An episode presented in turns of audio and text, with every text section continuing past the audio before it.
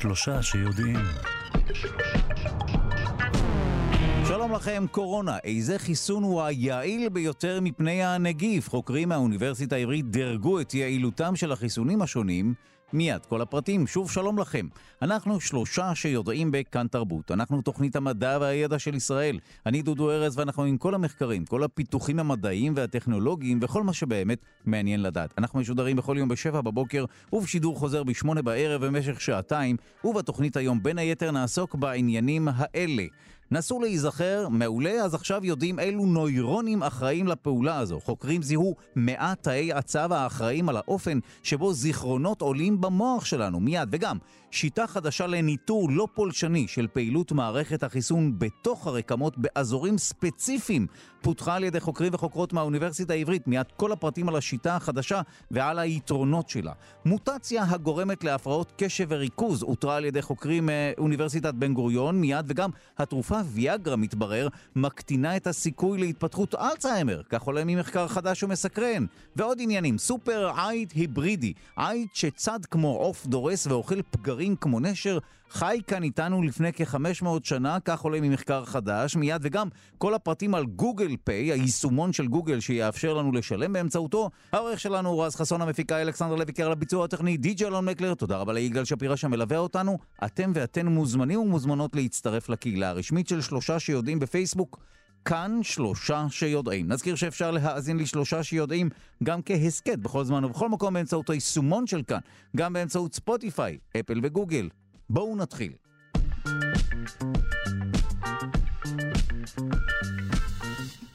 שיטה חדשה לניטור לא פולשני של פעילות מערכת החיסון בתוך הרקמות באזורים ספציפיים. שימו לב, מערכת החיסון אחראית לזיהוי גורמי מחלה ולחיסולם. ניטור מדויק ורגיש של מערכת החיסון הוא צורך רפואי חשוב. מה הבעיה? שהיום הניטור מתבצע באמצעות ספירת דם, מה שלא מאפשר לעלות על תהליכים דלקתיים שמתרחשים באזורים מרוחקים, כגון מח העצם, בלוטות לימפה או בתוך איבר ספציפי. וכאן נכנסת לתמונה קבוצת חוקרים ורופאים בהובלה של חוקרים מהאוניברסיטה העברית. הדברים פורסמו בעיתון אי-לייף, והחוקרים הם הסטודנטית אילנה פוקס פישר בהנחיית פרופסור רות שמר ופרופסור יובל דור שכבר נמצא איתנו על הקו יחד עם חוקרים אחרים מבית הספר למדעי המחשב, המרכז הרפואי הדסה, המרכז הרפואי שיבא, בית החולים לילדים של סינסינטי ועוד. אנחנו שמחים לומר שלום לפרופסור יובל דור מהפקולטה לרפואה האוניברסיטה העברית. שלום. שלום וברכה. מתנצל על ההובלה הארוכה, בוא נדבר על מערכת החיסון ועל האפשרות לדעת מה בדיוק קורה שם. כן, אז מערכת החיסון שלנו בשנים האחרונות, מסיבות לא טובות, כולנו יודעים עליה הרבה יותר ממה שרצינו אולי. היא אחראית להמון תהליכים בגוף, בעיקר כמובן בלימה של זיהומים, פתוגנים, וירוסים, חיידקים. פרזיטים, ויש לה כמה זרועות, מערכת מאוד מורכבת, מערכת שמכילה את התאים של המערכת, מערכת החיסון הלומדת, התאי T וה-B המפורסמים, וגם מערכת החיסון המולדת, וגם תהליכים דלקתיים שמתמודדים עם, עם זיהומים וגם, עם, וגם משתתפים בתהליכים אחרים בגוף. זו מערכת מאוד מורכבת ומאוד מאוד חשובה, שפועלת בהרבה מקומות בגוף שלנו. התאים של מערכת החיסון זורמים בזרם הדם, ולכן אנחנו יכולים לראות אותם ולספור אותם. אבל uh, כמו שציינת, נקודה uh, קשה בניתוח של פעילות מערכת החיסון זה העובדה שהרבה תהליכים מאוד מאוד חשובים קורים עמוק בתוך הרקמות של הגוף, ולאו דווקא משתקפים במה שאנחנו יודעים לראות, לספור מבחינת... אז זהו, אז, זו נקודה שאנחנו נשמח להבין. מה, מה זה אומר? הרי אם יש לי דלקת במקום כלשהו, אז אני משער שיש מדדים בדם שיכולים להצביע על היווצרות הדלקת. החיילים בדרך לשם. נכון, אז לפעמים, לפעמים יש מדדים שמצביעים על קיומה של דלקת, אבל אז הרבה פעמים אתה לא יודע היכן היא נמצאת, באיזה, לאן, לאן הולכים החיילים.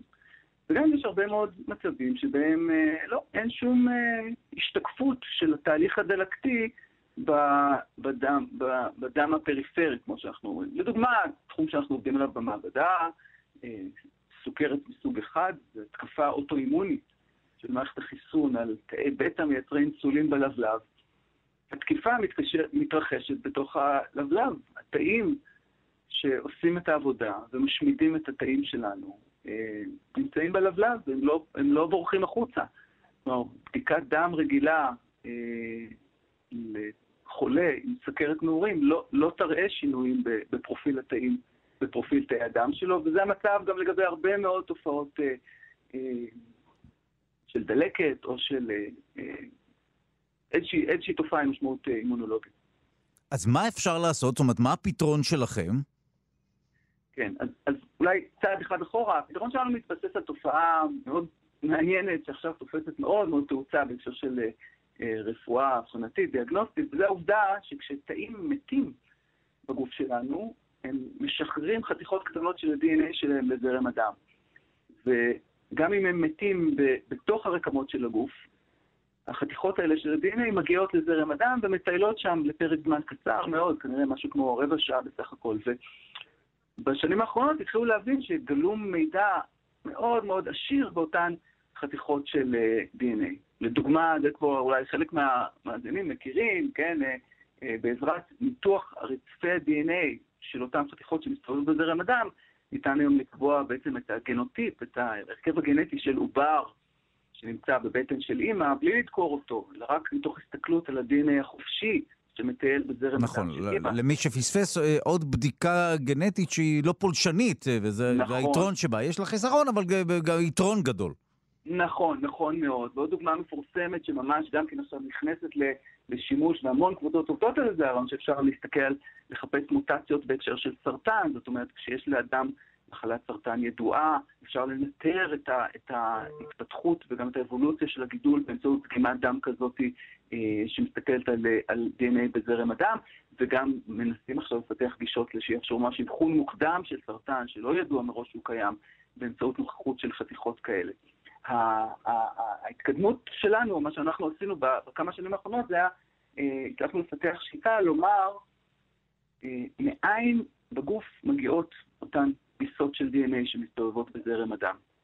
מאיזה, מאיזה סוג תא הם שוחררו, כן? תא שמת, שחרר DNA, ואנחנו עכשיו יודעים להגיד מאיזה סוג תא זה הגיע. וזה בזכות תופעה מרתקת שנקראת אה, סימנים, סמנים אפי-גנטיים, כן? כל תאי, כל תאי גופנו, יש להם את אותו רצף של DNA, אבל בכל סוג תא בגוף ה-DNA מסומן בסימנים כימיים קצת שונים, שנקראים מטילציה, מטילציה של DNA. הסמנים האלה הם שקובעים את הזהות של כל תא. אלה הסמנים שקובעים מדוע הנוירון יהיה נוירון, ומדוע תא לב יהיה תא לב, ומדוע תאים של מערכת החיסון יהיו תאים של מערכת החיסון. זה קובע את הזהות שלהם. והשיטה הזאת שפיתחנו מאפשרת לנו עכשיו לדגום את ה-DNA שמסתובב בזרם הדם שלנו, ולזהות מאין הוא הגיע. זאת אומרת, מי הם התאים, מי הם סוגי התאים בגוף האדם שתרם את הדם, שעכשיו, ממש סמוך לזמן הדגימה, יש בהם קצב תמותה גבוה. מה... ואז מה זה אומר? מה, על, על מה מעיד אותו קצב תמותה של תאים ספציפיים שאותרו? כן, אז זו שאלה מצוינת. במקרים אה, אה, שונים זה מספר על דברים שונים. קח דוגמה אחת, ואז אני עובר למה שאנחנו עושים בדיוק עכשיו בעבודה הזאת, אבל לדוגמה, עלייה בכמות של DNA ממקור של אפיטל השד, נמצאת בקורלציה מאוד מאוד טובה להתפתחות של סרטן שד. זאת אומרת, כשתאים מתים בגוף באיזושהי רקמה, בקצב יותר גבוה מהנורמלי, זה מבשר בדרך כלל אה, לא טובות, זה מבשר על איזשהו תהליך אה, משהו שקורה ברקמה. לפעמים אנחנו יודעים להגיד מה זה, לפעמים אנחנו לא יודעים להגיד מה זה, אבל לפעמים קורה משהו שם.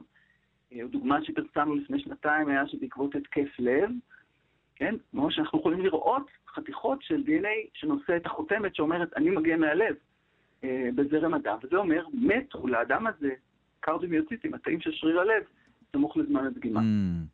מה שעשינו בעבודה הנוכחית היה ליישם את השיטה הזאת על מה שאף אחד לא נגע בו עד היום, זה הניסיון לומר באמת משהו על הדינמיקה של תאים של מערכת החיסון, תאים של, של תאי דלקת, ותאי T ותאי B, ו, ולבחון מתי, מה רמת הבסיס שלהם, של, של חתיכות ה-DNA מהתאים האלה, ו, ולהסתכל על מצבים שבהם אה, הרמה משתנה. וראינו מספר דוגמאות למקרים שבאמת השיטה, ההסתכלות הזאת, מאפשרת לנו לומר משהו לגמרי לא טריוויאלי על תהליכים פיזיולוגיים ופתולוגיים שמתרחשים בגוף שלנו בהקשר של מערכת החיסון. טוב, אה, למשל, נשמע... כן, בבקשה. דוגמה אחת זריזה, כן, עוד פעם, יש דווקא לתחום הסרטן אולי, כן, אז אנשים עם לימפומה של תאי B, B-סל לימפומה, יש להם גידול סרטני, כן, אבל הגידול הסרטני הזה של תאי B, זה תאים של מערכת החיסון, הוא לא מסתובב בזרם הדם, הוא מתחבא, הוא נמצא במח העצם, הוא נמצא אולי בבלוטת לימפה, אם אתה סופר כמה תאי B, שאלה התאים הסרטניים, כן, אה, נמצאים בזרם הדם של הבן אדם, אתה לא רואה הבדל, אתה לא רואה עלייה, אפילו ירידה. אבל מסתבר שאם אתה מחפש חתיכות של DNA שנוצאות את החותמת שאומרת, אני מגיע מתאי B, אתה רואה עלייה משוגעת בדם. למה? כי הגידול גדל, והתאים של הגידול נולדים ומתים ונולדים ומתים ומתחלפים, ומשחררים חתיכות לזרם הדם, ואז אתה רואה שיש עלייה דרמטית ברמה שלהם בזרם הדם. עוד דוגמה אחת מעניינת שקצת קשורה גם כן לדברים שקורים לנו היום, הסתכלנו על אנשים שעוברים חיסון. הסתכלנו על חיסון לשפעת במאמר הזה, אנחנו בניסיונות שאנחנו עושים עכשיו מסתכלים על אנשים שמקבלים חיסון לקורונה, וכשמקבלים חיסון, אז לא, לא, הרבה, לא הרבה דברים קורים אה, מבחינת הספירות של התאים אה, אה, בזרם הדם. אבל כשאתה מסתכל על החתיכות של ה-DNA שמספרות לך על, על תהליכים שבמרוחק מהדם, תאים נולדים ומתים ומתחלפים, אתה רואה עלייה יפה מאוד, שאפילו מספרת לך כמה, עד כמה החיסון עומד להיות אה, אפקטיבי. זה אחד הדברים שהכי מרגשים אותנו בעבודה הזאת. זאת אומרת, כנראה שגם באנשים שקוראים חיסון לשפעת, וגם אנשים שקוראים חיסון לקורונה, מה שקורה מבחינת הרמה של אה, אה, אה, DNA חופשי מתאי B, או כמה תאים המפורסמים שמייצרים את הנוגדנים, מנבא למי יהיו נוגדנים טובים ומנטרלים. וואו. בהמשך. אז אנחנו מאוד מתרגשים באמת מה, מהחלון. נשמע מקור מידע משמעותי מאוד. נכון, זה מין חלון כזה, באמת כן. חלון לא פרסמי לתהליכים שקורים בגוף האדם, שבדרך כלל אנחנו עיוורים להם. וואו, טוב, תודה לך על השיחה המסבירה הזו, פרופ' יובל דור מהפקולטה לרפואה האוניברסיטה העברית. תודה. בשמחה, תודה רבה, שלום.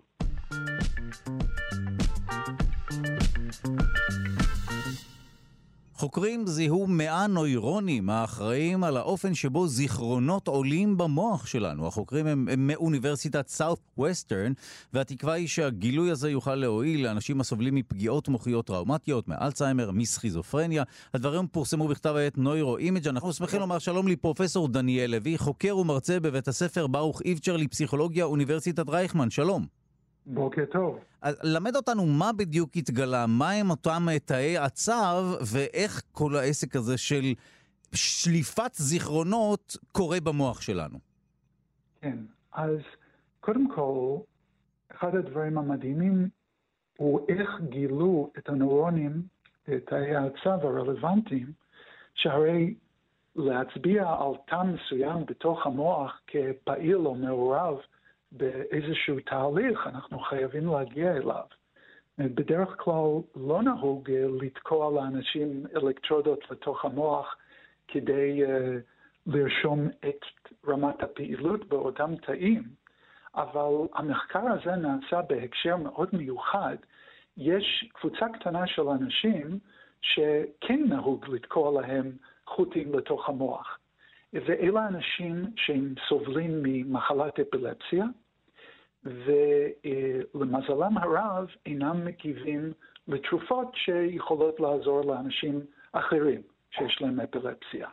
ועבור אותם אנשים, הדרך היחידה לעזור להם, לטפל בהם, הוא להוציא את חלקי המוח שאחראי לסערות האפילפטיות שלהם. וכדי למפות את המקומות שבהם יש סערות אפילפטיות, עושים ניתוח מקדים שממש שמים להם חוטים בתוך המוח ומחכים שיהיה להם התקף אפילפטי. עכשיו, בזמן שאנחנו, שהם נמצאים בבית החולים, זה בדרך כלל שבוע, אה, ומחכים לסערות להתרחש כדי שניתן יהיה למפות את המקומות שצריך לעשות שם ניתוח כדי להוציא את מוקדי הסערה, אה, אנחנו יכולים גם לרשום את הפעילות באותם אה, אזורים במוח גם בזמן של חוויות וזכירת אותן חוויות. וכך אפשר לגלות תאים שמעורבים בזיכרון.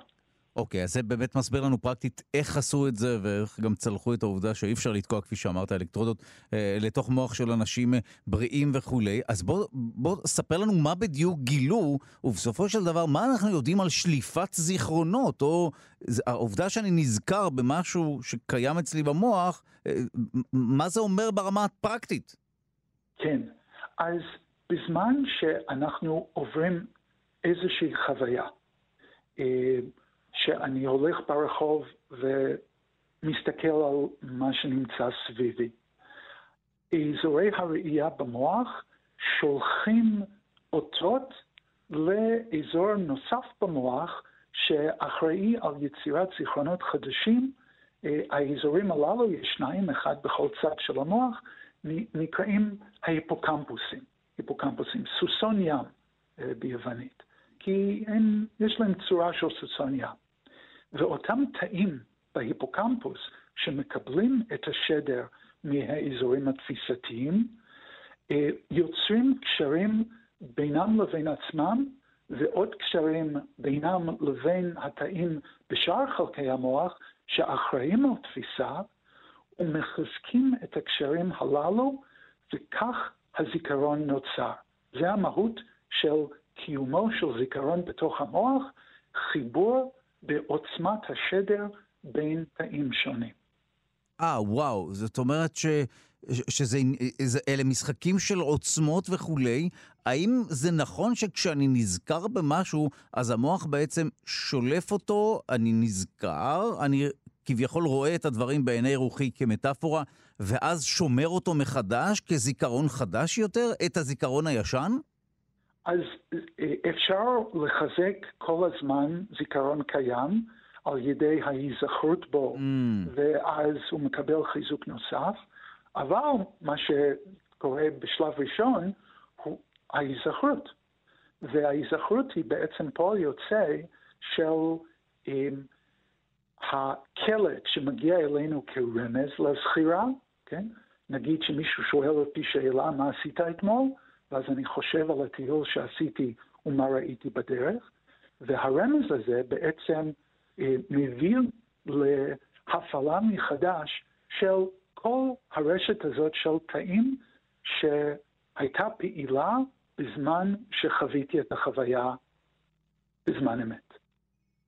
וואו, וכך טוב. אנחנו בעצם משחזרים זיכרון. מדהים. אה, עכשיו, מאוד מפתיע המספר, 100, 100 נוירונים זה, זה ממש לא הרבה בהשוואה אה. לכמות תאי הצו שנמצאים אצלנו בראש. אני משער שלא רק 100 תאי הצו מעורבים בפעולה הזאת, אני משער. אכן, אכן. כשהמחקר הזה דיווח על 100 תאים שנמצאו פעילים אה, במערך הזיכרון שנבדק באותו ניסוי, מדובר על כך שה... באופן אקראי מתוך התאים שהיו במגע עם האלקטרודות, שהושתלו לתוך המוחות של האנשים הללו לצורך בדיקה רפואית, כן? מהם, כן, וזו דגימה קטנה מתוך מיליוני הנוירונים שנמצאים באותו אזור במוח, מאה מהם הגיבו לדברים שביקשו מהם לזכור, שזה במקרה היה רשימת מילים שאחר כך התבקשו להגיד. אז מה שמעניין הוא שעבור כל כאילו זיכרון שיהיה, במקרה זה משהו לגמרי מלאכותי, של לזכור רשימת מילים, גם לאותה רשימת מילים החוקרים הצליחו לאתר 100 נוירונים שהגיבו לאותה חוויה. וזה אפשר להם להסתכל על דפוס הפעילות בתוך אותם נוירונים גם בזמן יצירת הזיכרון וגם בזמן ההיזכרות. וגם בזה הם מצאו משהו מעניין. וואו, אה, שמע, אחת זה מרתק, באמת, הבנת המנגנון של שמירת הזיכרונות וגם שליפתם, זה משהו שהוא לא פחות מעניין. אוקיי, אז אנחנו שומרים זיכרונות, אבל השליפה, הטריגר, איך זה בדיוק קורה, זה משהו שהוא קסום, ואני מבין שתוצאות אה, מחקר כזה, אפילו הסימון של אותם נוירונים, זה משהו שכן עשוי להוביל לטיפולים בעתיד. כן, אה, יש משהו מאוד מעניין שנמצא במחקר הזה, שבמקרה מתחבר למחקר שנעשה אה, במעבדה שלי אה, באוניברסיטת רייכלנד. וזה קשור למקצב של פעילות התאים במוח והקשר בין זה לזיכרון. מתברר שיש קשר הדוק בין התקשורת ההדדית בין נוירונים ובקצב שהנוירונים מדברים אחד עם השני, לבין ההצלחה ביצירת זיכרון חדש ובשליפת הזיכרון. והגל הכי חשוב ליצירת זיכרונות מהסוג הזה הוא מה שנקרא גל תטא.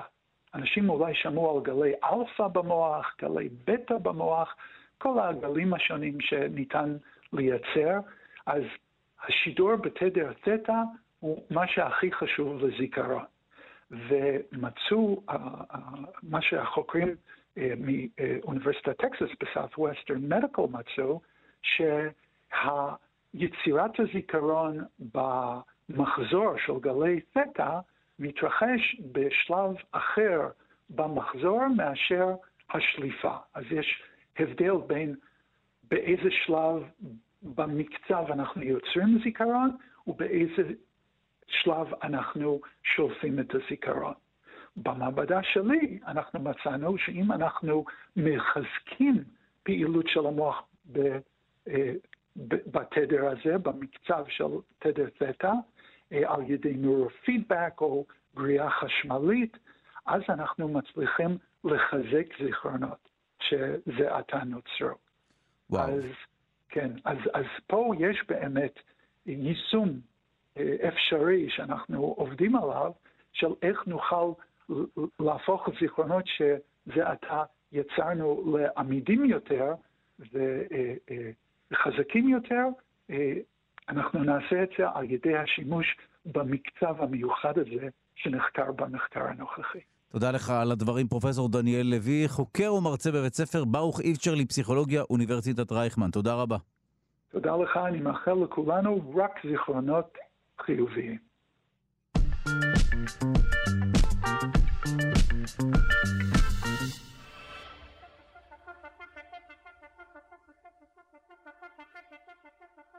התרופה ויאגרה מקטינה את הסיכוי להתפתחות אלצהיימר, כך עולה ממחקר חדש שפורסם בכתב העת Nature Aging. אנחנו שמחים לומר שלום לדוקטור נועל בלדה ממרכז סגול למוח ותודעה, אוניברסיטת רייכמן, שלום. שלום. הנה כותרת שוודאי תודגש בהרבה מאוד uh, עיתונים, לא רק שקשורים למדע וכולי. מה הקשר האפשרי? מה, מה נמצא שם במחקר? אז בעצם המחקר הזה, נגיד, הוא היה מחקר uh, שעשו אותו בשני שלבים. בשלב הראשון uh, בעצם השתמשו באיזשהו אלגוריתם ממוחשב שרץ על המון המון המון תרופות שכבר מאושרות לשימוש.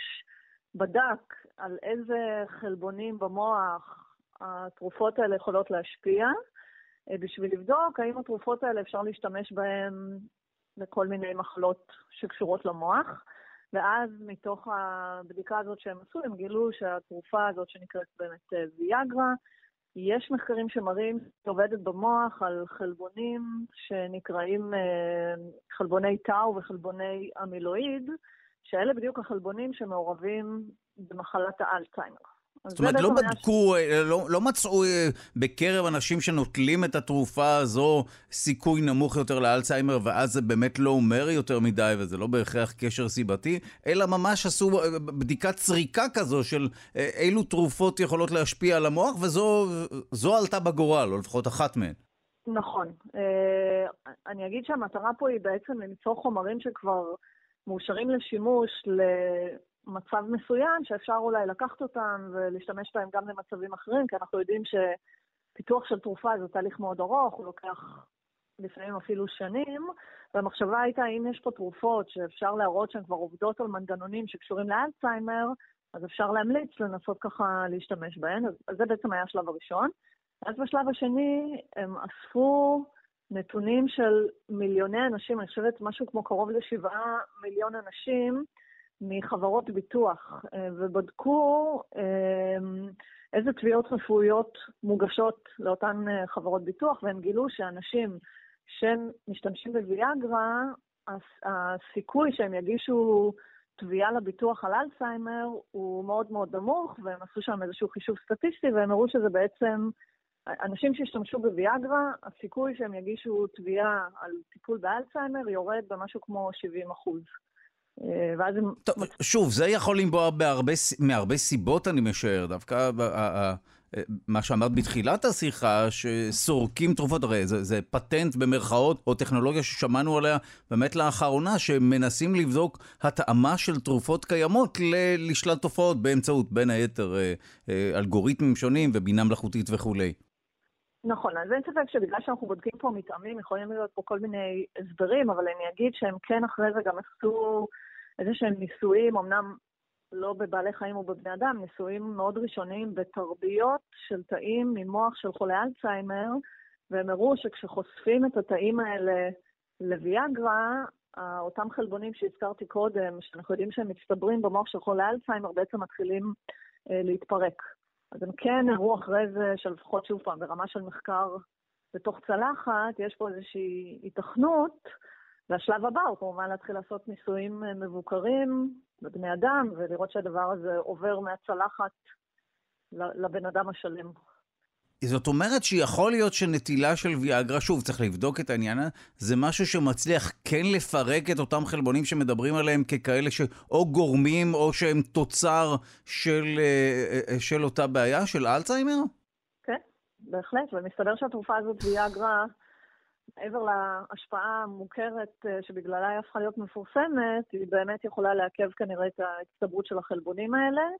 וממה שהבנתי, גם יכולה להשפיע על דברים אחרים, כל מיני תהליכים שקשורים לסכרת והפרעות מטבוליות וכולי, אז uh, יש פה כנראה איזשהו חומר שבאמת אפשר להשתמש בו להרבה מצבים במקביל. וואו, סוג של מה זה, זה אקזיט למי שהמציא את התרופה או, או לחברה עצמה, לא? פתאום אתה מגלה שהדבר הזה טוב לעוד מניפה שלמה של בעיות. נכון, הרי במקור, אם אני זוכרת נכון, פיתחו ויאגרה לא בשביל לעזור uh, לאנשים uh, לפתח חשק מיני, אלא אני חושבת שבמקור פיתחו את זה כתרופה לוויסות של לחץ דם, וגילו שאחת מתופעות הלוואי זה באמת חשק מיני מוגבר, וכן, לפעמים צריך יותר מזל משכל, מה אני אגיד. וואו, גם, גם בתחום הזה, זה מדהים שגם בתחום המדע ופיתוח תרופות צריך מזל, את אומרת. כן, בטוח. אבל, זה פוטנציאל. אבל זו באמת בשורה, אני משער ששוב, כותרת כזו עולה בדרך כלל לראש אתרי החדשות, והכותרות כי ויאגרה זה דבר שגורם לאנשים, בגלל שמדובר בפתרון של אין עונות וכולי, והדברים קשורים לכך, אז זה מסקרן יותר את הציבור. אבל כאן באמת מדובר על משהו שיש לו פוטנציאל לסלק את אותם חלבונים שעשויים להיות הסיבה או התוצאה, אבל אולי הם התוצאה למחלה הנוירו-דגנרטיבית הזו, האלצהיימר, וזו התחלה של בשורה. אז אני אגיד, יש, יש פה בעצם שתי בשורות. הבשורה הראשונה זה בדיוק מה שאמרת, שיש לנו פה איזושהי מחלה נוראית ביותר, שנכון להיום אנחנו עומדים מולה ממש חסרי אונים, וכבר המון המון שנים מנסים לחפש טיפולים ותרופות ושום דבר לא עובד, והנה יש פה איזשהו כיוון שנראה ככיוון מבטיח, זה בוודאי חדשות טובות. הבשורה השנייה היא יותר מהכיוון, נגיד, הטכני, שבעצם השיטה הזאת שהם פיתחו, שבה אתה רץ על המון המון חומרים שכבר מאושרים לשימוש, ומנסה לחפש התוויות נוספות לאותם חומרים, זה גם כן משהו שיכול לחסוך, כמו שאמרתי, את אותם שנים ארוכות של וואו. פיתוח תרופות חדשות, וזה, אני חושבת ששוב פעם, אם נשים לרגע בצד את הכותרת הצהובה, אני חושבת שזאת. הבשורה האמיתית פה. טוב, כמובן של חברת פייזר ויאגרה, נכון? ש- ש- שעכשיו אנחנו מכירים ב- ב- בהקשר אחר, כן. וואו, אה, לגמרי מסקרן, תודה רבה לך, דוקטור נועה בלדה ממרכז סגול למוח ותודעה, אוניברסיטת רייכמן. תודה רבה. ביי ביי.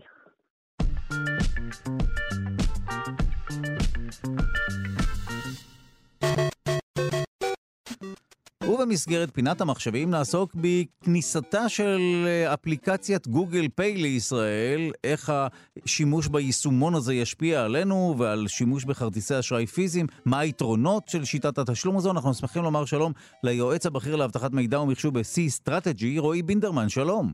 שלום, בוקר טוב. זה כבר קורה גוגל פיי? אני עדיין לא התחברתי, כן? זה קרה. זה כבר קרה, זה כבר, אני אישית כבר בדקתי את זה כמה וכמה פעמים. אה, אז ככה, גוגל פיי היא באפליקציית תשלומים באותו פורמט של אפל פיי, והיא נמצאת אה, על המובייל שלנו מאז ומעולם, רק אה, האפליקציה צריכה גם כן שבכל מדינה, גם שה, שהרשויות של אותה מדינה, אה, לצורך העניין הבנק המרכזי וחברות הסליקה והאשראי יאשרו אותה. אז בישראל זה כבר קרה, לשמחתנו הרבה, וזה נכנס לגמרי, וקודם כל תפעולית, אה, כי זה בטח עכשיו נורא מעניין את הצופים, אוקיי, איך עושים את זה? אז זה נורא פשוט.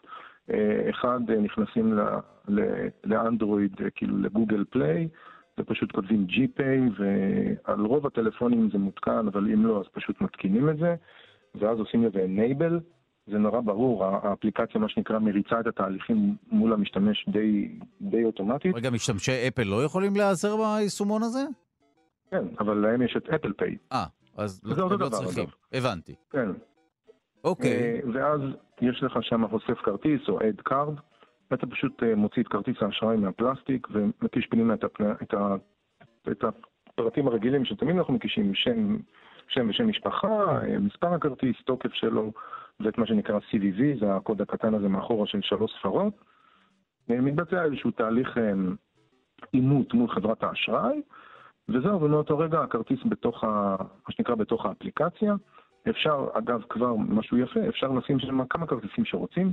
נניח שיש לך 20 כרטיסים, אתה יכול להזין את כולם אחד-אחד, אה, ואז בעצם כשאתה רוצה לשלם, אה, כל מקום שיש תשלום, אה, מה שקוראים האנשים וי-פיי, שזה לא בעצם וי-פיי, זה NFC, אז א', אתה צריך גם כן, זה חייב להיות במכשיר NFC, זה Near File Communication, זה איזשהו תג שעובד עם תדר שנקרא RF, רדיו פריקוונסי. במכשירים חדשים, נגיד של השלוש שנים האחרונות יש אותו, צריכים פשוט להיכנס ו- ולאפשר גם אותו. האפליקציה אגב מאפשרת את זה. אומרת לך נא לאפשר uh, שימוש ב-NFC, ואז בעצם בכל מקום שיש בו את המסופון הזה שנקרא EMV, זה המסופונים האלה שהם מה שאנשים קוראים להם Wi-Fi, אתה פשוט, uh, כשאתה רוצה לשלם, אתה עושה, אתה נכנס לאפליקציה, אתה עושה Enable, כי בשגרה היא, היא לא מאופשרת, בכוונה אגב, כדי שלא בטעות uh, ייסלק הכרטיס. אתה עושה enable, בוחר את הכרטיס, מצמיד את המכשיר למסופון, תשלום עובר, עובד, מדהים. אה, אה, עכשיו, איפה היתרון? אה, אוקיי, רגע לפני היתרון, ספר לנו מה האינטרס של החברות שה, שהסליקה תעבור דרכם? זאת אומרת, האם הן מרוויחות מזה? אני מעריך שכן. אנחנו בתור משתמשים לא, מה שנקרא, לא מרגישים את זה. אני מניח שמדובר באיזשהו הסדר כזה או אחר mm. שהן אה, כנראה מרוויחות, או מול חברת האשראי, או מול הבנקים, אני, אני לא בדיוק יודע. אה, תראה, כל, אה, כל סולק בעולם מרוויח, למשל פייפל, שאנחנו עובדים דרכה, מרוויחה 2%. עכשיו תחשבו על זה, 2%, העברתי עכשיו אלף דולר, יש לפייפל לא מעט כסף. נכון. מה שנקרא, עשו 20 דולר רק, מ, רק מלשבת ולהגיד, אוקיי, זה מאושר. אם העברתי עשרת אלפים דולר, כבר 200 דולר וכולי וכולי וכולי. אה, אז קודם כל, כל סולק בעולם הוא מרוויח איפשהו, בדרך כלל הוא מרוויח לא, מ, לא מלקוח הקצה, זה מה שנקרא בין, אה, בין עסקים. אה, דבר שני, יש להם אינטרס, אתה יודע, ליצור טכנולוגיה חדשנית ומה שנקרא למשוך כמה שיותר משתמשים כדי שיהיו קשורים לסינר של עם הגוגל, עם האייפון, עם כן. הפייסבוק, עם הלא חשוב איזה. ומה היתרון באמת עבורנו, כפי שהתחלת לומר? עכשיו ככה, יתרונות, יש הרבה. אחד, אני כבר, אה, לא אכפת לי אם הכרטיס האשראי שלי בכיס שלי או בבית במגירה. היתרון הכי חשוב. אה, מכיוון שברוב העסקים בישראל היום באמת יש את ה... אני קורא לו וי-פיי, כי אחרת, אם אני אגיד NFC, אנשים לא יבינו, אבל... כן, משום מה הטעות הזו השתרשה וכולם קוראים לזה וי-פיי, למרות שאין שום קשר כן. לווי-פיי, אה? לחלוטין לא. הטעות כן. הזו היא בגלל מי שעיצב את האייקון, וצריכים להעניש אותו לדעתי קשה, אבל זה לא... זה האייקון, כי הסמליל הזה דומה, כן. הוא צייר אותו אייקון, רק במקום לשים אותו עם הפנים למעלה, אז הוא שם אותו הצידה. ואנשים, מכיוון שהדבר הזה, השלושה פסים החצי עגולים האלה, מזוהים אצלם בתור וי-פיי, ככה הם קוראים לזה בצדק. אז מי שעיצב את האייקון הוא צריך להיענש, צריכים מה שנקרא לשים אותו בפינה שיחשוב על מה שהוא עשה. מדובר בטכנולוגיה אחרת לגמרי, שלב שנקרא NFC, Near File Communication, בדומה אגב, קצת דומה לבלוטוס, זאת אומרת, הוא עובד באמת בתדר רדיו, אבל בטווחים מאוד מאוד קצרים, בואו נעשה את זה כאילו ממש מהר. אם וי-פיי יכול להיות למרחק של קילומטרים, אז בלוטוס למרחק של עשרות מטרים, ו-NFC, Near File Communication, למרחק של סנטימטרים. זה כל העניין. התדר הוא אותו תדר. מדובר בתדר רדיו. Uh, פשוט ה-NFC הוא מוגבל ממש למספר של סנטימטרים כדי, עוד פעם, כי, כי זה מיועד לדברים מאוד ספציפיים, כמו תגי עובד, uh, כרטיסים חכמים וכולי וכולי. עכשיו לעניין, אז ככה, קודם כל אני יכול לשים את הכרטיסים במגירה, זה לא מעניין אותי. הם גם כבר לא נשחקים וכולי.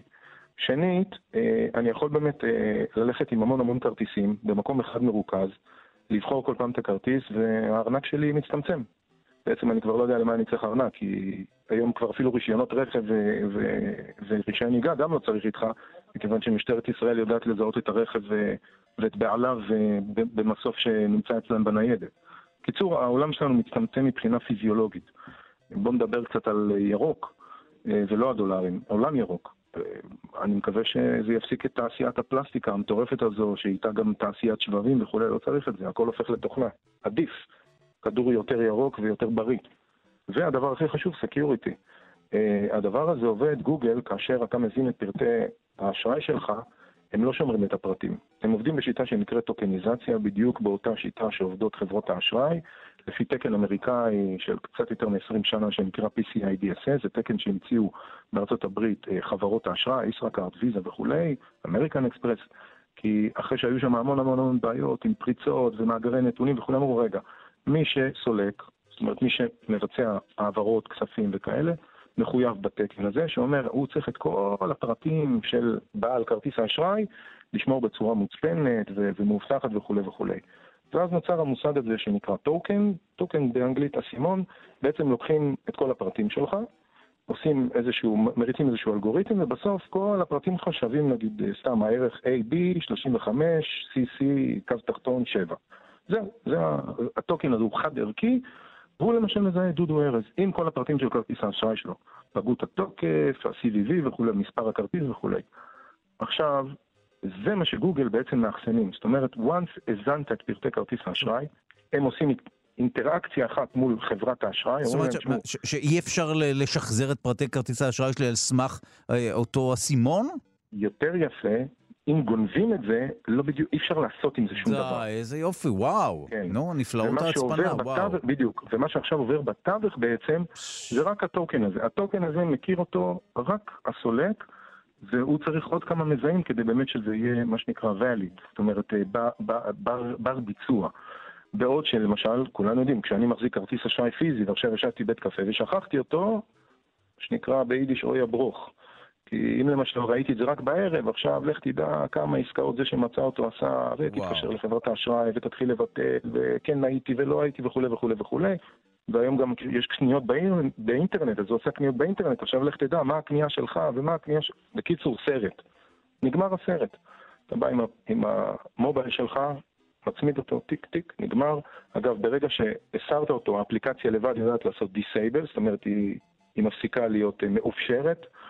אה, מה שעובר באוויר, מה שנקרא בתווך התקשורתי, זה רק הטוקן הזה שהוא עוד פעם, הוא חסר משמעות, אין לו שום ערך, אף אחד, גם מי שנניח שמישהו אה, אה, עשה, הגיע אליו, הוא, הוא לא מבין מה זה. זה, זה מבחינתו גיבוב של אותיות ומספרים שאין לו מה לעשות עם זה.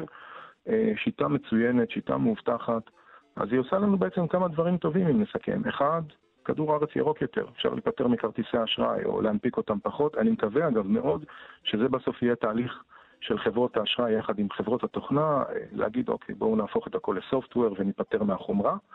אה, ושתיים, אבטחה, אבטחה, אבטחה, הרבה יותר אבטחה, אה, בוודאות יותר בטוח לשלם עם זה. אנשים בדרך כלל מפחדים מזה, אומרים מה, זה נכון. על המובייל. לא, זהו, זה לא על המובייל שלכם, אתם יכולים להסיר דאגה מלבכם.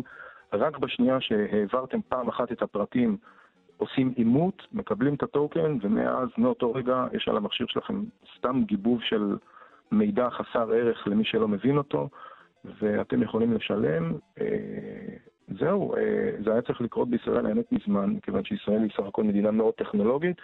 מה שעצר את זה זה בעיקר הנושא של רגולציה וסליקה וכולי, שהוא בישראל גם, אה, הרבה אנשים אולי מתלוננים על זה, אבל דווקא האזור הזה בישראל הוא סופר מסודר והוא מאוד... יש עליו המון רגולציה והמון הקפדה, ואנחנו יכולים, מה שנקרא, לצאת היום אה, לשתות קפה רק עם המובייל. או לקנות בגדים רק עם המובייל. כן, שלא לומר אפילו עם השעון, אפילו לא... אה, אותו דבר, כן, כן, כמובן, כמובן. טוב, תודה לך, רועי בינדרמן, הוא יועץ בכיר לאבטחת מידע ומחשוב ב-C Strategy. תודה רבה. ביי ביי.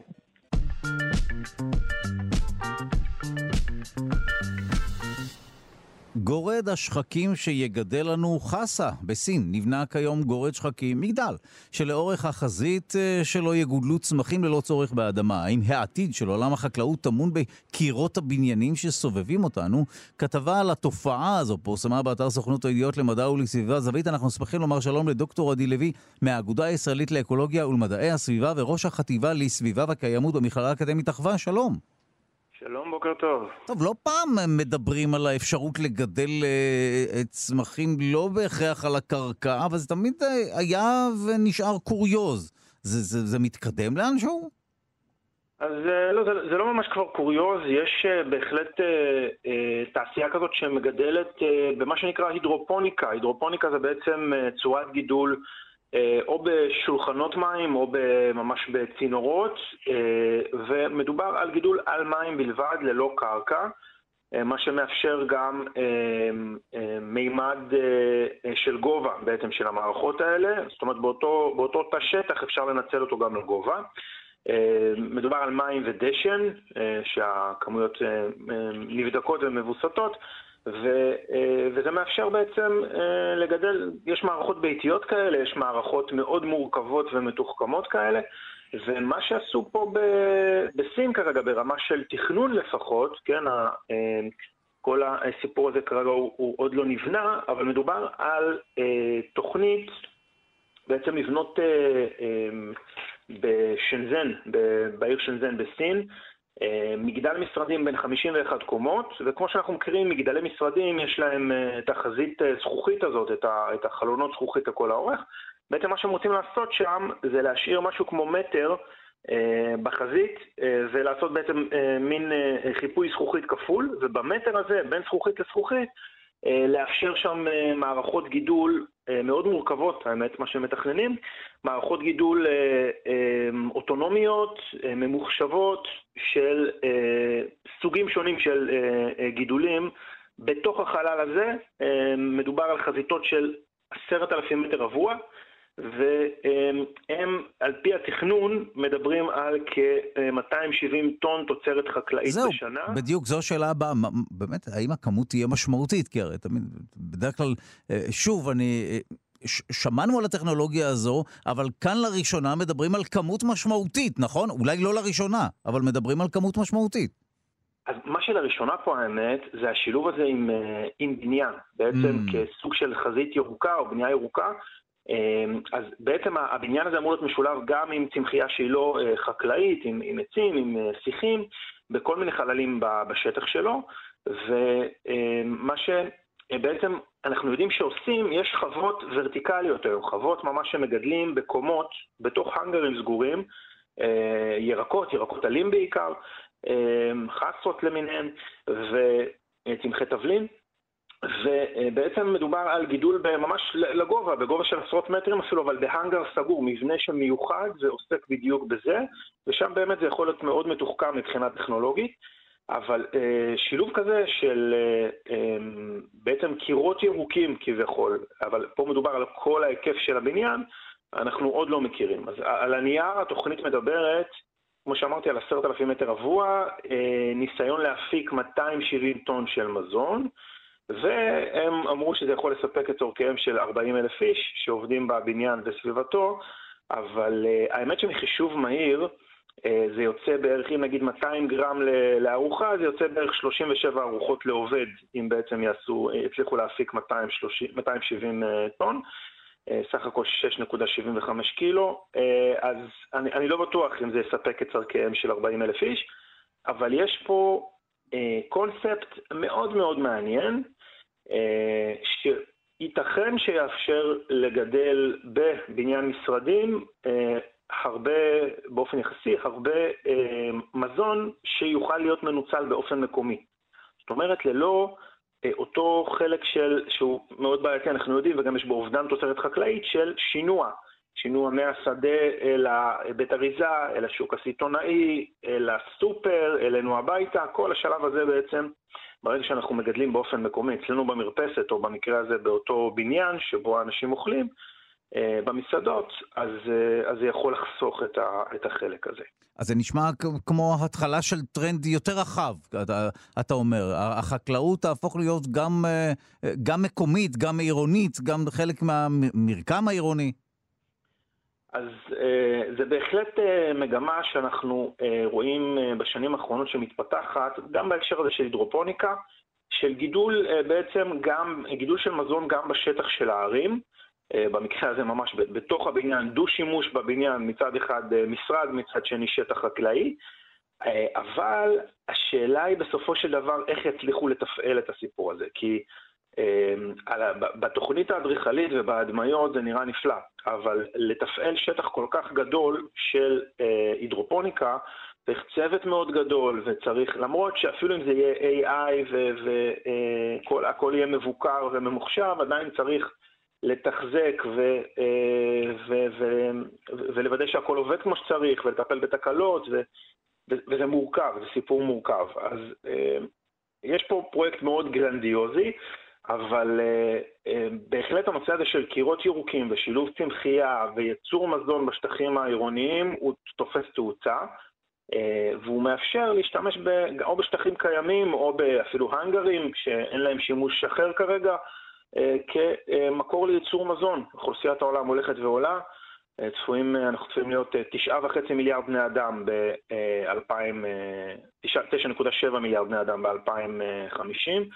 ומחפשים דרכים נוספות לייצר מזון. השאלה בסוף, האם מיזמים כאלה יכולים להיות כלכליים, ומבחינה תפעולית, האם יצליחו, אה, האם יצליחו לייצר שם מזון בצורה אה, יעילה בהיקף הזה. אה, אני יכול להגיד רק שבארץ לפחות, ניסיונות שנעשו עם הידרופוניקה וחוות כאלה, נתקלו בסוף בבעיות רגולטוריות. בסוף המים, שהם משתמשים בהם הם לא כן. מים לחקלאות, והם עולים כמו mm. מים אצלנו בבית, ולכן אה, אם יתמחרו את המים האלה במחיר, במחיר כמו של מים לחקלאות, ויאפשרו להם אה, הטבות במיסוי, בכוח אדם, כמו שיש בחקלאות, יכול מאוד להיות שזה גם יהיה כלכלי ומוצלח הרבה יותר ממה שראינו עד היום. טוב, אז לא מושלם, אבל התחלה של טרנד. ודאי, בסופו של דבר הדברים האלה יוסדרו.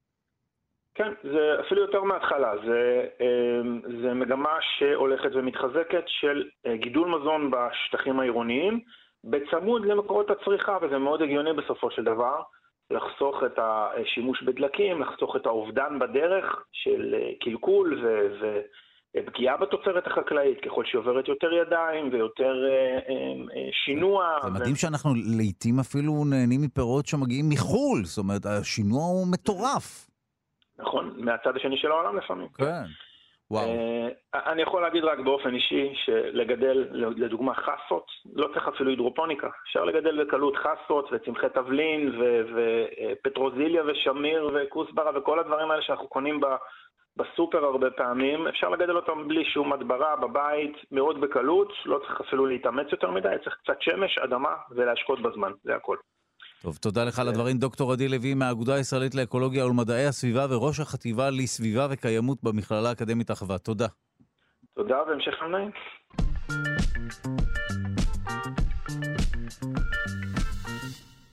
מחקר שנערך באוניברסיטת בן גוריון חושף מנגנון גנטי מולקולרי הקשור להפרעות קשב וריכוז. החוקרים גילו כי מוטציה בגן בודד יכולה לגרום להפרעות קשב וריכוז בבני אדם, ולאחר שהכניסו את המוטציה הזו לעכברים, היא אכן הפכה אותם להיפראקטיביים. הדברים פורסמו בכתב העת Nature Communications. את המחקר הוביל פרופסור אוהד בירק מהמכון הלאומי לביוטכנולוגיה בנגב, אוניברסיטת בן גוריון, שכבר נמצא איתנו על הקו, הוא גם מהמרכז הרפואי האוניברסיטאי סורוקה, והוא נעשה כחלק מעבודת הדוקטורט של דניאל הלפרין בהנחיית פרופסור בירק. אנחנו שמחים לומר שלום לפרופסור אוהד בירק, ראש המכון הגנטי במרכז הרפואי סורוקה והמעבדה על שם מוריס קאן במכון הלאומי לביוטכנולוגיה בנגב, אוניברסיטת בן גוריון. שלום. שלום, לא נשאר זמן אחרי כל ההקדמה. שמע, נגזר עליי לתת קרדיטים, אבל אתה צודק. לא, שלפעמים הם ארוכים מאוד.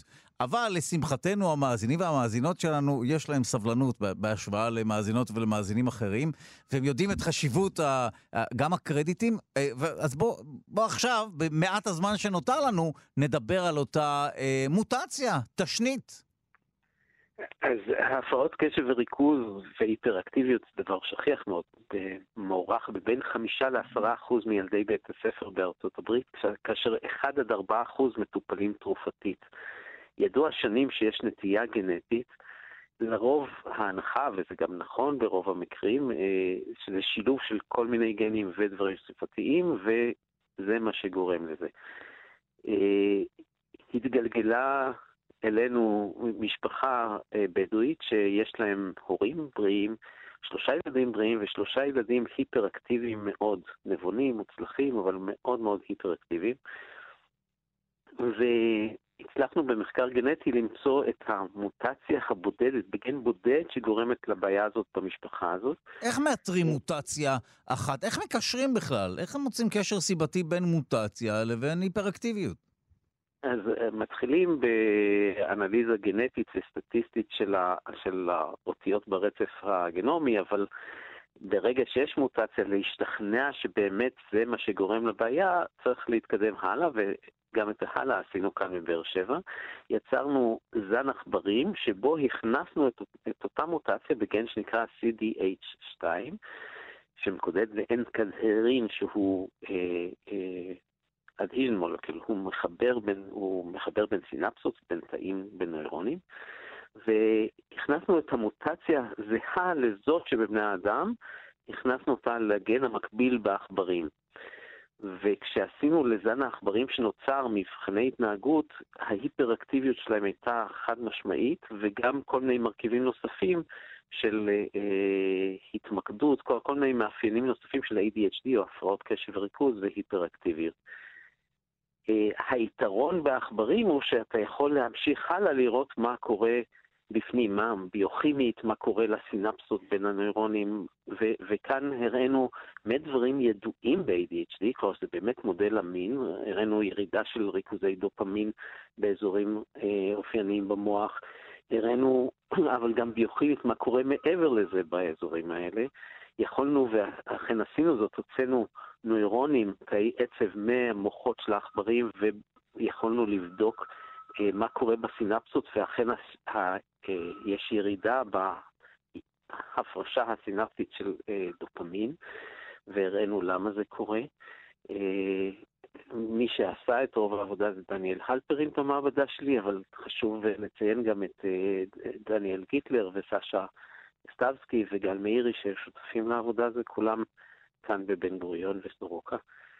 אה, היופי הוא שמהמקרה שה... המיוחד הזה של מוטציה בודדת שגורמת להפרעות קשב וריכוז, אפשר ליצור מודל שנותן תובנות על מה קורה בכלל המקרים של הפרעות קשב וריכוז. והבנת המנגנון שמתאפשרת והמודל שנוצר עכשיו ומאפשר לנסות למשל תרופות חדשות, אה, זה צעד קדימה. דבר נוסף שאפשרי זה אה, יצירת תאי עצב מתאי עור או דם של החולים, הופכים אותם לסטמסלס ואחרי זה לתאי, אה, לנוירונים, ועליהם שוב ניתן יהיה להמשיך לחקור את המנגנונים כאלה. טוב, אה, בוא, בוא נדבר באמת על טיפולים אה, ודאי תרופתיים. אם מדובר במשהו שהוא תולדה של מוטציה, אז איך אפשר אה, בסופו של דבר לטפל? אי אפשר לשנות אותנו גנטית. מטפלים בתוצרים של המוטציה? בעצם היתרון במחקר הגנטי הוא באמת לא בזה שהוא מוליך לטיפול גנטי, אלא הוא מאפשר הבנה של המנגנון הביוכימי, מה קורה שם לכימיקלים. השונים ולמנגנון המפורט יותר, ומהתובנות האלה אפשר לתכנן תרופות מושכלות. לחילופין, אפשר על, למשל, תאי עצב שנייצר מתאי אה, עור של החולים, לעשות screening, לעשות, לסרוק אה, 100 אלף כימיקלים ולראות איזה מהם משנה למשל את ריכוז הדופמין ומתקן אותו, ו- וכך כבר נוצרו אה, דרכים שונות עכשיו, שהן לא גנטיות, אבל שמבוססות על הממצא הגנטי, כדי לנסות למצוא אה, טיפולים נוספים. אתה, אתה מזכיר את, ה, אה, את הדופמין, אז ספר לנו למה חסר או יתר של דופמין זה משהו שקשור להפרעות קשב וריכוז? מה הקשר הספציפי דווקא לדופמין? דופמין הוא, הוא אה, נוירוטרנסמיטר, חומר שמופרש מתאי עצב, ו, ובאזורים מסוימים במוח הוא ידוע כקריטי ל, ב, ביצירת הפרעות קשב וריכוז כשהריכוז שלו נמוך, ויותר מזה, מה שהראינו בעכברים האלה, שהגן שמצאנו הוא, הוא בין השאר אחראי על יצירת תאים דופמינרגיים. כלומר, בעצם במוחות של החולים יש, ושל העכברים המקבילים, יש מראש נוצרים אה, תאים שמייצרי דופמין, אבל מעבר לזה גם מאותם תאים ההפרשה מופחתת, כך שכן עם תרופות אפשר לשנות. זה לא שזה משהו מבני שלא ניתן לתיקון, אלא שאפשר כן להשפיע תרופתית על זה. דרך אגב, בעכברים הראינו שריטלין כן משפיע, כלומר זה באמת מודל שמשקף לגמרי את המצב האנושי השכיח, ובאמת זה, זה כלי שעכשיו מאופיין עכשיו היטב, שאפשר יהיה לרוץ איתו הלאה, אה, גם אנחנו, אבל גם בכל העולם, אה, להתקדם במחקר בכיוון הזה. 90 אה, אחוז היום מהמטופלים כן מצליחים להגיע לשיפור תרופתי, אבל יש תופעות לוואי בהרבה מקרים, ועדיין יש גם לפחות עשרה אחוז שעדיין אין להם פתרון. וואו, ושוב, אם אה, נתבונן על התופעה הזו מלמעלה, אז הפרעות קשב ריכוז זה משהו שהוא תולדה של מוטציות? זאת אומרת, זה, זה תמיד עניין שהמנוע בבסיסו הוא גנטי? כנראה שזה סל גדול של uh, מקרים שונים שהתוצאה בהם היא, היא דומה, כן. uh, תערובות שונות של גנים, של דברים סביבתיים. אה, אבל המנגנון בסופו של דבר, הוא, בסוף התהליך הוא, הוא דומה כנראה, ו, וכאן אנחנו מאפשרים אה, אה, הסתכלות טובה. יש במחלות שהן מורכבות, כמו הפרעות קשב וריכוז,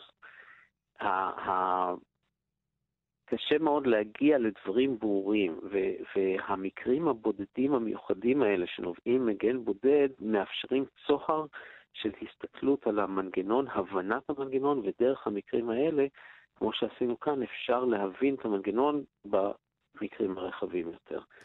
טוב, תודה לך על השיחה הזאת, פרופ' אוהד בירק, ראש המכון הגנטי במרכז הרפואי סורוקה והמעבדה על שם מוריס קאן במכון הלאומי לביוטכנולוגיה בנגב, אוניברסיטת בן גוריון. תודה רבה. תודה רבה, להתראות.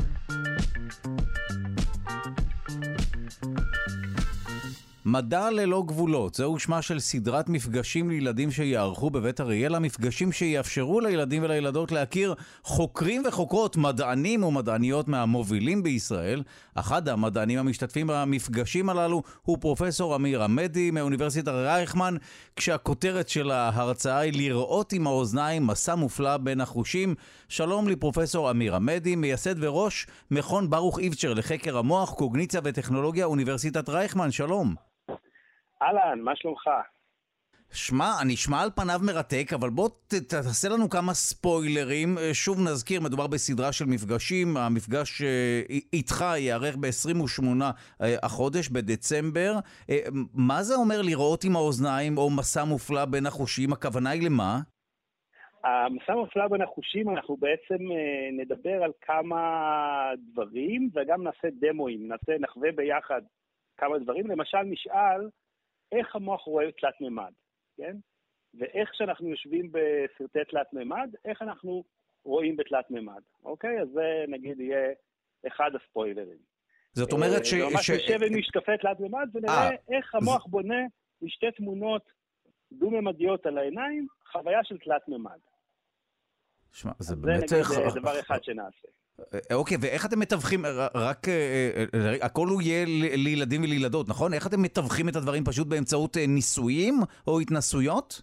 התנסויות, ממש, אנחנו נביא משקפי תלת מימד לכל ילד וילד שיהיה שם, ונעשה הדגמות ונבנה לאט לאט בדיוק איך זה עובד. איך עובדת הטכנולוגיה הזאת שהמוח רואה תלת מימד, ודרך זה אנחנו נבין שבעצם את התמונה התלת מימדית שאנחנו רואים, זה לא העיניים רואות, אלא זה המוח רואה. זאת אומרת, אנחנו רואים בעזרת המוח לא פחות משאנחנו רואים דרך העיניים, אוקיי? וזה קטע מעניין. ובעצם הסרטי תלת מימד משתמשים בעצם במוח כדי ליצור אשליה של תלת מימד בסרטי תלת מימד. אוקיי? אז מזה נתחיל. אחר כך נגיד, רגע, אם המוח הוא זה שמתווך את כל הדברים האלה, אז אולי אנחנו יכולים לעזור לכל מיני אנשים שיש להם בעיות ולשדר להם את האינפורמציה שחסרה להם למוח דרך חושים אחרים, אוקיי? רגע, הכוונה היא למה? למצב שבו העיניים לא עובדות, לא פועלות? נכון, או מצב של אנשים שלא שומעים טוב, או אנשים שהם חרשים. אז זה אנחנו פיתחנו טכנולוגיה שבעצם מאפשרת דרך רטט על היד לחוות שמיעה ולשפר שמיעה אה, דרך איזושהי טכנולוגיה שלוקחת את המידע מדיבור וממוזיקה ומקודדת אותו בתוך, בתור רטט. עכשיו, דרך אגב, כל אחד מהטכנולוגיות האלה אנחנו פיתחנו בהשראת עולם הטבע והאבולוציה. למשל, צרצרים צריכים לברוח מכל מיני דברים מפחידים שאמורים לאכול אותם, אז הם צריכים ל- ל- לשמוע בחדות הרבה יותר גבוהה משלנו, אז בנוסף לאוזניים יש להם איבר נוסף של אוזניים שנמצא על הרגליים ונותן להם דרך רטט, הם שומעים דרך רטט. ואנחנו פשוט פיתחנו במכון ברוך איפצ'ר למוח וטכנולוגיה, פיתחנו טכנולוגיה שמאפשרת לאנשים שלא שומעים, או לאנשים שיש להם בעיות שמיעה, לשמוע יותר טוב שפה דרך רטט. וואו, והם מתרגלים לזה? זה, זה מדהים. נשמע, מה, מה שמדהים בסיפור כן. הזה, זה, זה שהמוח מתרגל לזה מיידית. זאת אומרת, אפילו לא ללמד. זאת אומרת, תוך, אה, הראינו במחקר שפרסמנו ב-Nature Scientific Report, עם אה, דוקטור קשה סייסלה, שיש שיפור של שישה דציבל בהבנת השפה, אני אתרגם את זה לשפה יומיומית, שיפור של עשרה דציבל, זה אומר שאני מבין פי שתיים וואו. משפטים ממה שהייתי מבין אם לא היה לי את הרטב. אז הנה, אז זאת אומרת שאנחנו יכולים לשמוע, שוב, כפי שהקדמת ואמרת, וזה מה שמדהים באמת, שכנראה שהחושים בסופו של דבר הם לא סתם מתנקזים למוח, אלא הקסם קורה במוח. בדיוק, בדיוק, הקסם קורה במוח. כן. אפילו ראייה תלת מימד, זה, אה, העיניים שלנו, אין לנו שם בכלל חיישן תלת מימד. המוח עושה חישוב מתמטי, לא נגיד את המילה מתמטיקה, לא להפחיד, אבל עושה איזשהו חישוב, מחבר את השתי תמונות ויוצר תלת מימד. באותה צורה, אם המוח הוא זה שרואה בעצם, אז אנחנו יכולים לשדר לו, בפרויקט השלישי למשל, שאני אציג שם, אנחנו פיתחנו טכנולוגיה שעובדת קצת כמו שעטלפים ודולפינים אה, עובדים, אה, אה, והם רואים דרך צלילים, כן? הם רואים דרך המוח שלהם מתרגל דרך עשרות אלפי שנים של אבולוציה, לראות דרך צלילים, כן? דרך אגב, יש את המשפט הזה, עיוור כמו עטלף, כן? זה משפט לא נכון, כי עטלפים רואים, וגם דולפינים רואים. יש להם פשוט שתי מערכות. כשיש אור נכנס למערה, נגיד לעטלף, הוא משתמש בראייה, הוא משתמש בעיניים שלו. והוא בורח, מ... הוא בוחר, בוחר אוכל, מנווט, עושה את כל הדברים האלה. זאת אומרת, לא חייבים להשתמש בס... בסונאר הזה כדי, אה, רק אם אנחנו עיוורים, אלא אפשר להשתמש בו פשוט כעוד חוש, כעוד... אה, בדיוק, זה בדיוק מה שהתפתח אליהם, ואז זה בדיוק מה שעשינו במעבדה, ועשינו שני, בהקשר הזה שני פרויקטים שכבר פרסמנו אותם. בפרויקט אחד פיתחנו טכנולוגיה שמאפשרת לראות דרך צלילים, 15 צלילים שבאים בו זמנית, ומייצגים את הראייה. אה, רק לתת לך את, ה, את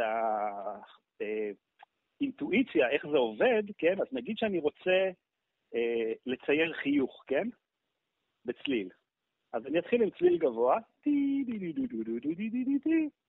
זאת צליל יורד ועולה, ואז הוא מצייר את החיוך. עכשיו, אם אני רוצה להוסיף עיניים, אז יהיה אה, צליל שני, כמו באך, כן? הוא הוסיף שני קווים, אז יהיה את הצליל יורד ועולה, ואז יש שני צלילים גבוהים שמציגים את העיניים. ובמהלך, עכשיו, הטכנולוגיה הזאת, בשונה מהטכנולוגיית אה, מגע שפיתחנו, לאנשים שלא שומעים טוב, או שהם חרשים, הטכנולוגיה הזאת היא לא, היא, היא לא, אי אפשר לראות איתה מיד, וגם לא אחרי שעה ושעתיים. העיוורים צריכים לבוא במשך שבועות, להתאמן אצלנו, ובעצם אה, ללמוד שפה חדשה. מה ש... אבל מה שמדהים זה שאצל הטלפים והדולפינים זה התפתח במשך עשרות אלפי שנים, ואנחנו בבני אדם מצליחים לעשות את זה תוך עשרות שעות, לא עשרות וואו, אלפי שנים. שזה עדיין מרשים, אתה אומר. זה עדיין מרשים, בדיוק. כן. אבל, אבל באמת, ככל שהתקדם המחקר, ניסינו למצוא דברים שהם יותר ויותר אינטואיטיביים. ואז התחיל באמת הפרויקט הזה, שבעצם לשפר אה, אה, שמיעה דרך רטט. עכשיו, מה שמדהים זה שזה לא הסתפקנו בזה, כי אני בעצם חוקר מוח. אני לא מפתח טכנולוגיות. אני מפתח טכנולוגיות גם כדי לנסות לעזור לאנשים, אבל המטרה הראשונית הייתה לחקור את המוח ואת הגמישות שלו, כי הייתה תיאוריה שזכתה בפרס נובל, אה, של יובלן ויזל, שאמרה שמה שלא חווינו בתקופה הקריטית של הכמה שבועות, חודשים הראשונים, אה, לא יוכל להתפתח אחר כך, והמוח הוא מאוד גמיש בתקופה הזאת, ואחר כך אנחנו מאבדים את זה. ומה שהם ראינו שזה לא, לא נכון. במקרה של הרטט שמשפר שמיעה, קליפת המוח השמיעתית שנמצאת בצד של המוח מתחילה להגיב תוך שעתיים. במקרה של העיוורים זה לקח יותר זמן, כמה עשרות שעות, אבל פשוט גם אצל עיוורים שמעולם לא ראו, פתאום מערכת הראייה מתחילה לפעול ולייצג את, ה, את העולם בתלת מימד דרך האלגוריתם הזה של העין המוזיקלית שפיתחנו. וואו, טוב, נשמע שבעיקר המסקנה היא שהדיכוטומיה או ההפרדה בין החושים היא הפרדה שהיא מלאכותית, כי חוש אחד יכול לפצות על אחר, אפילו, אה, אה, שוב, כפי שאמרת, אפשר לראות באמצעות רטט או באמצעות צליל, זאת אומרת ששמיעה וראייה, ההפרדה הזו היא מלאכותית שלנו. אתה, אתה צודק לגמרי, ואחד הדברים אה, כשאני התחלתי את הדוקטורט שלי, בעצם ניסיתי לחשוב מה אני רוצה לחקור, והגעתי למסקנה שרוב העולם המדע חוקר את החושים בצורה נפרדת, וגם חושב שהמוח בעצם מפריד בין החושים, יש איזה מין הפרדה כזאת, כן? יש את החלק האחורי זה לראייה, החלק הצדדי זה לשמיעה וכולי. ו, אה, ובעצם בחיי היום-יום הכל מחובר ביחד. ובעצם המחקר שלנו מראה שני דברים. אחד, שהחושים הרבה יותר מחוברים אחד לשני, והדבר השני זה שאפילו אם לא חווינו ראייה בזמן כשאנחנו תינוקות או כשהמוח מתפתח, או שמיעה בזמן ש, ש, ש, כשהמוח מתפתח, זה לא משנה. זאת אומרת, זה משנה מאוד, כן? אבל אנחנו יכולים לפתח טכנולוגיות שיעבירו את המידע באיזה מעקף, ופתאום קליפת המוח הראייתית מתחילה לפעול. בדיוק בצורה מאוד דומה לא בדיוק, אבל בצורה מאוד מאוד דומה לאיך שמוח של בן אדם רואה פועל. למשל, יש מסלול שעוזר לנו לזהות טולס, כן, ואובייקטים. הראינו שתוך כמה שעות המסלול הזה מתחיל להגיב לצלילים בצורה מאוד דומה. פרצופים מופעלים על ידי פרצופים, אובייקטים על ידי אובייקטים, קריאה וואו. על ידי... כן, זה, וזה די מדהים, יש לזה משמעויות מאוד גדולות להבנה שלנו את המוח. אמ, אבל זה גם אומר לנו בעצם שהחושים אה, באמת לא מופרדים. עכשיו, זו נקודה מעניינת, כי מה שאנחנו נעשה בהרצאה ב-28, אנחנו נעשה אה, משהו, שתיים, שלוש הדגמות שמראות שגם אצל כל אחד ואחד מאיתנו, לא אצל עיוורים, לא אצל אנשים חרשים, או אנשים עם בעיות שמיעה או עם בעיות ראייה, כל אחד ואחד מאיתנו המערכות האלה מחוברות בצורה מאוד דרמטית אחת לשנייה. אני אתן לך דוגמה אחת, כן? יש אפקט uh, די מפורסם שנקרא מגרט אפקט, ואנחנו נעשה אותו שם. אנחנו חושבים שאנחנו שומעים דרך האוזניים, נכון? מן הסתם, כן. מן הסתם, נכון. עכשיו אתה, אתה מדבר, אתה לא, אתה לא רואה אותי. אנחנו נכון. נעשה הדגמה ונראה שאם אני מסתכל על מילה מסוימת, משמיע מילה מסוימת, ופעם אחת אני מראה את התנועת שפתיים של המילה הזאת, ופעם שנייה אני מראה תנועת שפתיים של מילה אחרת, מה שאני אשמע זה מה שראיתי, לא מה ששמעתי. זאת אומרת שהסאונד לא משתנה, אבל אני כביכול שומע משהו אחר. בדיוק. ואז וואו. אם אני עוצם את העיניים, פתאום אני חוזר לשמוע את מה שאני באמת שומע. וואו. טוב, שמע, אה, הדלקת אותנו לגמרי בקשר להרצאה. אה, אה, אה, זהו, אז איזה גילים יכולים להיכנס פנימה? זאת אומרת, מי יכול להשתתף? תראי, את, ה, את הסדרה הזאת ארגן פרופסור עידן שגב, שדרך אגב היה אחד המורים שלי באוניברסיטה כשהתחלתי את הדוקטורט, ועכשיו זה נורא נחמד לבוא בתור קולגה לסדרה שהוא ארגן. והגדירו את הסדרה הזאת כמתאימה לגילאי 10 ומעלה, 10 עד 18. אני חייב להגיד שאני לפני, עשינו ערב אה, אה, עם כמה מאות אה, אנשים באוניברסיטת, באוניברסיטת רייכמן לפני שבועיים, עם, עם נושא די דומה, והבת שלי, שיר, אה, הייתה בקהל, בת שמונה, והיא אה, הבינה הכל, השתתפה. אה, אז, אוקיי. אז גם, גם, אה, אתה יודע, גם גילאי 7, 8, 9, כן, זה הכ- לדעתי. הכיף בהרצאות כאלה שגם אם לא מבינים הכל, משהו נכנס ומתישהו זה- זה זה כן אה, נופל. ו- לגמרי, ו- לפעמים אני מקשיב להרצאות, ורק בפעם, של, של מדענים אחרים, ולפעמים רק בפעם השלישית מבין פתאום משהו חדש. לגמרי. משהו שפספסתי, משהו שהבנתי אבל בצורה שטחית. אה, כן, לגמרי. לגמרי. אז אה, בהצלחה כמובן עם סדרת ההרצאות. ההרצאה הספציפית הזו עליה שמענו, אה, בהשתתפות פרופסור אמיר עמדי, היא ב-28 אני רק אגיד בדצמבר בבית אריאלה. בבקשה. כן. עוד משפט אחד, בגלל שזה בכל זאת לילדים, כל הסיפור של גיבורי על מאוד אה, מדבר לנוער ולילדים, גם למבוגרים, כל עולמות מארוול, ומה שאני אסיים את ההרצאה איתו, אולי על קצה המזלג, זה לשאול האם אנחנו יכולים להרחיב את יכולות החישה שלנו ולהתחיל להתקרב ליכולות של גיבורי על, לא באמת, אבל להתקרב גם לבן אדם שאין לו בעיות ראייה או שמיעה. אה, אני אספר לך למשל על פרויקט אחד שבו, שכבר פרסמנו אז אני מרגיש בנוח ל- ל- ל- לספר עליו, אבל שמנו את המצלמה אחורה ופיתחנו יכולת לראות במקום ב-180, לראות ב-360 מעלות. די, וואו, כן. מדהים. אז- מדהים. כן, שהמוח מסוגל לעכל את זה, וואו. כן. עכשיו, אה, פרויקט אחר שהוא קצת יותר בשלבים אה, יותר ראשוניים, אבל אנחנו אה, מפ- מפתחים בימים אלה, תחת גרנט גדול מהאיחוד האירופי, יכולת לנסות לראות תמונה טרמית דרך צלילים. זאת אומרת, מין אה, כמו X-ray שיש לזה, אז זה יהיה thermal אה, sensation, כמו infrared sensation, דרך צלילים, ואנחנו עוקבים על השינויים במוח שקורים כשאתה לומד את זה. אז בעצם החיבורים הנסתרים האלה בין החושים, אפשר להשתמש בהם בכל מיני צורות. אה, אולי אני אגיד עוד משפט ממש אחרון, היה, עכשיו הפרויקט הכי חדש שלנו דרך אה, תמיכה של Joy Ventures, אנחנו מנסים להשתמש בחיבורים האלה בין החושים ובין הגוף לחושים, כדי ליצור חוויות שהן מאוד מרגיעות, מורידות אה, סטרס, מורידות חרדה, אה, שיתוף פעולה מדהים עם פרופסור בן קורן, שמנהל את כל המכון רדיותרפיה לסרטן, אה, ו- ומנסים אה, לעזור לילדים חולי סרטן להוריד את רמת החרדות, הכאב, קלסטרופוביה תוך כדי טיפולים וכולי, דרך החיבורים הנסתרים האלה בין החושים. אז וואו. יש המון פוטנציאל ל- לכיוון מחקר הזה, לא רק כדי לעזור לאנשים עם בעיות אה, חושיות, אלא גם עם בעיות נפשיות, או עם סתם לכל אחד ואחד מאיתנו קצת להוריד את החרדות, וגם להרחיב את היכולות שלנו. אה, בעצם שכנעת. גיל לא מאוחר מדי כדי להאיר את הפלסטיות ולנסות אז זה מדהים, זה באמת, זה, זה, זה המזל שלנו, שהמוח כ- ככל הנראה ממשיך להיות פלסטי, ו, וזה כנראה כוח העל שלנו, בני האדם. תודה רבה לך, פרופסור אמיר עמדי, מייסד וראש מכון ברוך איבצ'ר לחקר המוח, קוגניציה וטכנולוגיה, אוניברסיטת רייכמן. תודה רבה.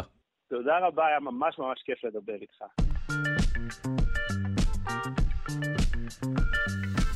רבותיי, עוד הלילה אשטוף את הכלים וגם מיטות לכולכם אציע ואתם תיתנו שני פני ואני עוד אדומה ואתם רואים לכלוך פה ומלון כה מזוהם ומי אני? את זאת אין איש יודע מי אני? את זאת אין איש יודע ובמסגרת פינת התרבות נעסוק בזהרירה חריפאי. שלום ליונתן גת, לשעבר ג'ת, מרצה לתרבות ומבקר התרבות. שלום. היי דודו, כן, אנחנו מדברים היום באמת על אה, אגדת אה, תיאטרון, אגדת קולנוע ישראלי, אה, אישה שבתקופות מסוימות כמעט לא היית יכול לראות אה, אף סרט ישראלי בלעדיה. היא מלווה אותנו עוד מסלאח שבתי, כן? אחר כך בשוטר אזולאי, אשתו של אה, אבו אלבנת, סרטים נוספים. תמיד היו קוראים לה בקולנוע האישה של שייקה. אה, מעניין. היא תמיד הופיעה, כן, היא תמיד הופיעה כ- כאשתו, רואים את זה גם אה, בשוטר אזולאי, רואים את זה גם באבו אלבנת, רואים את זה גם בשועל ולול התרנגולות. אה, היא תמיד אה, האישה שלו באיזושהי צורה, ו- אבל אה, זה כמובן רק אה, כינוי לדמות שלה, כי היא עשתה כל כך הרבה דברים אה, מדהימים.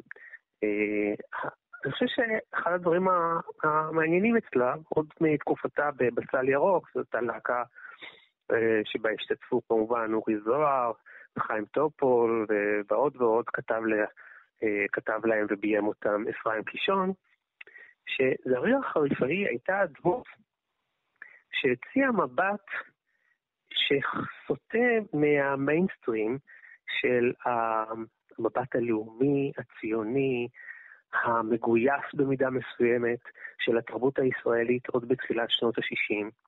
כי זו הייתה התרבות דאז, נכון? התרבות הייתה מאוד מאוד... אה, מאוד מגויסת. כן, מאוד מגויסת. בדיוק, קראו לה, לקולנוע של אז אה, קולנוע קרן קיימת. כי זה היה כאילו סרטי סוכנות כזה. שהתגברנו על הערבים והתגברנו על הבריטים, ועכשיו אנחנו צריכים להפריח את השממה, והוא הלך בשדות וכל הדברים האלה. וזריח הרפאי אה, הייתה בעצם מודל ראשון לאישה שמציעה דברים אחרים לגמרי. אה, למשל, היה לה שיר כנערת ליווי. זה בתחילת שנות ה-60. בתחילת שנות ה-60 אישה כנערת ליווי, שבעצם מפנקת את כל החיילים בצבא, ובסרט חור בלבנה, היא אה, כאילו נשמעת לקריאה של בן גוריון, פרו ורבו, מלאו את הארץ, שיהיו כמה ש... אה, כאילו, יתרבו, שיהיה לנו כמה שיותר יהודים בארץ ישראל. והיא שמה שרה שיר שלם, אחר, על איך היא שוכבת עם כולם כדי שהצבא יהיה גדול וחזק. או, וואו, וואו. דברים כאלה להגיד, בדיוק, לחשוב, להגיד דברים כאלה בתחילת שנות ה-60, או בשנת 64, בחור בלבנה, להגיד דברים כאלה זה מאוד אה, מסוכן. גם כי זה מוציא אותך מהמיינסטרים, ומה רוצה שחקן להיות? שחקן רוצה שיסתכלו עליו, שימחאו לו כפיים, שיאהבו אותו, להיות במיינסטרים. ולהגיד דבר כזה בשנים האלה, זה מאוד מאוד יוצא דופן. אפשר לראות אותה גם כן אחר כך לאורך כל הקריירה שלה, שהיא כאילו האישה, ה... בוא נגיד המסורה, החלשה כביכול, האישה של שייקה, כאילו הנכנעת, אה, הכנועה, אבל בסוף תמיד יש לה, היא עושה איזה קטע. כאילו היא, היא, היא אמורה להיות האישה by the book של העידן השוביניסטי של אז, שחסר השוויון, אבל תמיד יש לה אינסנטיב, יש לה מין סוג של אובזרבציות כאלה שהן חורגות מהנוף. גם כשהיא אומרת, אני שוכבת עם כולם, זה כאילו, כאילו היא מציינת לפקודות. אבל זה נאמר בצורה מסוימת שמעלה תהיות על כל, ה... על כל הפרויקט. אם תרצה, על כל הפרויקט הציוני. ומה הפלא? שחנוך לוין לקח אותה להצגות שלו. נכון, אז זה מתאים בול. היא הופיעה בלא מעט uh, הצגות שלו, וחנוך לוין תמיד אהב אירוניה, וסרקזם, וחתרנות. וזאת בדיוק הייתה זריר חריפאי. היא הייתה נראית אחת משלנו, חלק מההסכם הלא כתוב שבין מדינה ל- ל- לאישה אזרחית ובין גבר לאשתו, אבל תמיד היה לה עוד איזשהו אה, טריק קטן מהשרוול שיוצא במהלך היחסים האלה, שמעמיד את כל הסיטואציה באור הרבה יותר ביקורתי. לא בגדול, לא בבוטה, אבל בקטנה, באופן כזה שהדבר הקטן הזה שהיא עושה, בסופו של דבר אה, מעלה שאלה אם אנחנו עושים את הדבר הנכון. וכמובן אני אופיע בהצגות אין סוף, כן. כמובן כובע הקש האיטלקי וכתוב בעניכם, לא, לא פלא שיופיע לה במעגל הגיר הקפקזי של ברטול ברכט, שהמחזאי מאוד מאוד ציני במחזות האפיים שלו. אז היא כאילו הייתה אישה מפאיניקית, כאילו האישה האידיאלית שעושה את מה שבעלה אומר, בסופו של דבר היא תמיד ידעה לתקוע את הסיכה הקטנה בתוך הבלון הגדול.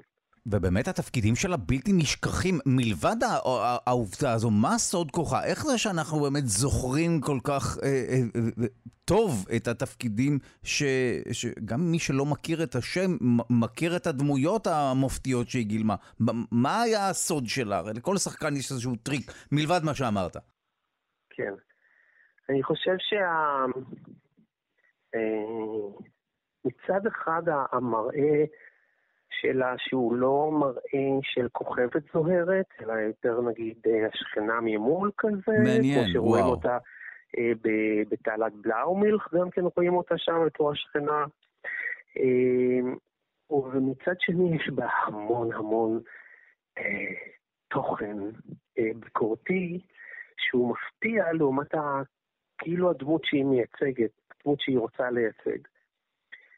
יש קונטרסט בין האישה הפשוטה שהיא כאילו רצתה להיראות, מול האישה המאוד מאוד מתוחכמת וחריפה, שבמבט אחד, כמו שאמרתי מקודם, נראית נאיבית, אבל יש לה הרבה הפתעות. יש לה הרבה הפתעות, כמו במחזה עם הקוראז', מחזה מאוד מאוד אכזרי של ברטול ברכט, של אה, בעצם מין אה, אלמנת מלחמה שמוכרת את הילדות שלה, לא ניכנס לזה כי זה באמת מבעית, אבל מציעה את מרכולתה לחיילים, ומרכולתה מלאה כל מיני דברים, כולל הילדות שלה, כולל הילדים שלה. אז, אז הייתי אומר הדאבל סטנדרט שקורה בתוך הדמויות שהיא נותנת. אתה רואה דבר אחד, אבל בעצם אתה מקבל גם דבר אחר. וכאילו נכנס לך, זה נכנס לך לתוך הסיסטם בלי שאתה שם לב, כי נראית לך אישה לא מזיקה כל כך. אני חושב שזאת הסיבה שאנשים אוהבים גם את אה, אה, גיבורת התרבות שלנו, את זריח רפואי, וגם, אתה יודע, נשים כמו, נגיד, אגתה קריסטי, שנראית מישהי כזאת אפורה, שלא נראית לך, אבל בעצם היא מלכת הפשע והבילוש בכל ההיסטוריה. אז אני חושב שגם זריה משדרת את זה. כאילו אישה שלא תעשה לך צרות, אבל בסוף היא ממש כן. היא הופכת את כל עולמך, היא, היא גורמת לך לשינוי תודעתי, משנה לך את כל התפיסה שלך על מה שחשבת. הבת שלה גם שחקנית. היא משחקת לפעמים בדברים שמבוססים על דברים של אימא שלה, קוראים לה איה שבא, והיא אה, שיחקה למשל בהצגת אלעד בלאומילך, היא שיחקה בעצם את אימא שלה. די. תמיד אוהבים לעשות את הטריקים האלה בליהוק, כן. נכון, נכון. אז יש, יש מי שממשיכה את ה... המורשת, שחקנית נהדרת. אוקיי, תודה לך יונתן גת, לשעבר ג'אט, מרצה לתרבות ומבקר תרבות. תודה. תודה דודו.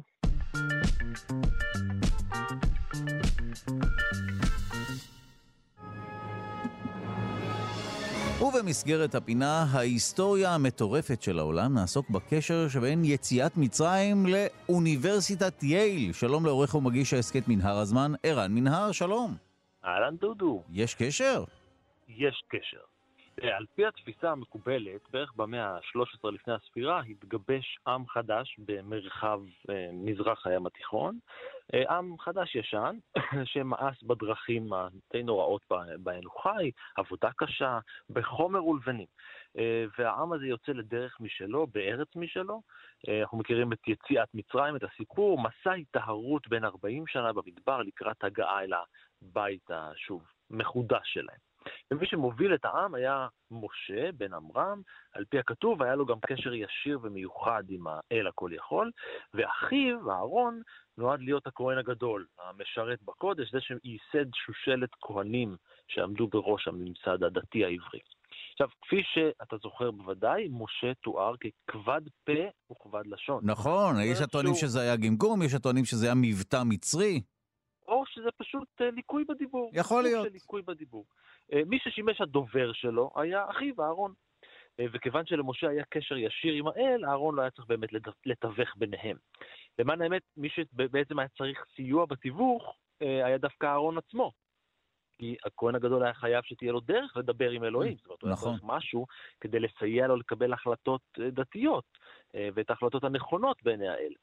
וכך נולדו האורים והתומים. שניים מהפריטים המסתוריים ביותר בטקסט המקראי. אה, בספר שמות נכתב, ונתת אל חושן המשפט את האורים ואת התומים, והיו על לב אהרון בבואו לפני אדוני. הכוונה היא לאבני החושן, אותן אבנים? כן, כן, לא, זה לא אותם אבנים. אה, בתוך, בתוך החושן היו גם האורים והתומים. Mm. ועוד כתוב שם, ונשא אהרון את משפט בני ישראל על ליבו לפני אדוני תמיד. זאת אומרת, במילים אחרות, כשיהיה לכהן הגדול, ככה אלוהים ציווה, הוא צריך לשאת את האורים והתומים על חזהו, כדי שיוכל לקבל את המסרים מאלוהים בתשובה לשאלות. אבל עכשיו נשאלת השאלה, מה זה היה? זאת אומרת, מה היו האורים והתומים? איך זה באמת עבד? הכהן הגדול נשא על חזהו, כפי שאתה זוכר מהתיאור וגם מהתמונות והציורים, אה, את החושן באופן קבוע, לוח מתכת שמחולק ל-12 חלקים, בכל חלק אבן יקרה אחרת, אחת לכל שבט מבני ישראל. הרמב"ם היה בטוח שהאורים והתומים זה רק עוד כינוי לאבני החושן. אבל היו עוד חוקרים אחרים שטענו שאנחנו, אה, אה, ש, שהם בטוחים שמדובר בקלפים כלשהם, שהוכנסו אל תוך החושן. אה, חוקרים מודרניים גם מסכימים לעניין הקלפים האלה, אבל הם טוענים שמדובר בקלפים של כן ולא. זאת אומרת, הכהן שואל שאלה ושולף קלף, ומה שיוצא זאת התשובה. אה, אין תיאור במקרא של הצורה שלהם, ויכול להיות שמי שחיבר את הטקסט גם לא היה מודע למהות שלהם, אבל אולי השם שלהם יעזור לנו להבין מה זה. אה, תומים כנראה מגיע מהמילה, מהשורש תמם, תמ"מ, תמימות, תום, וכנראה אורים מגיעה מאשר, אה, אחת הסברות היא שזה מגיע מהמילה אור, זאת אומרת, התגלות, אה, אור, אורות, תורה, אז אורים ותומים. אבל יש חוקרים, חוקרי מקרא שסבורים שנכון, תומים מגיע מלשון תמים, אבל במשמעות של זכאי, כן? אבל אורים דווקא מגיע מלשון ארור. וואו. זאת אומרת, השם. ואז על פי התפיסה, השימוש באורים ותומים היה לחרוץ גורל במשפט. ארור או תמים, השם או זכאי.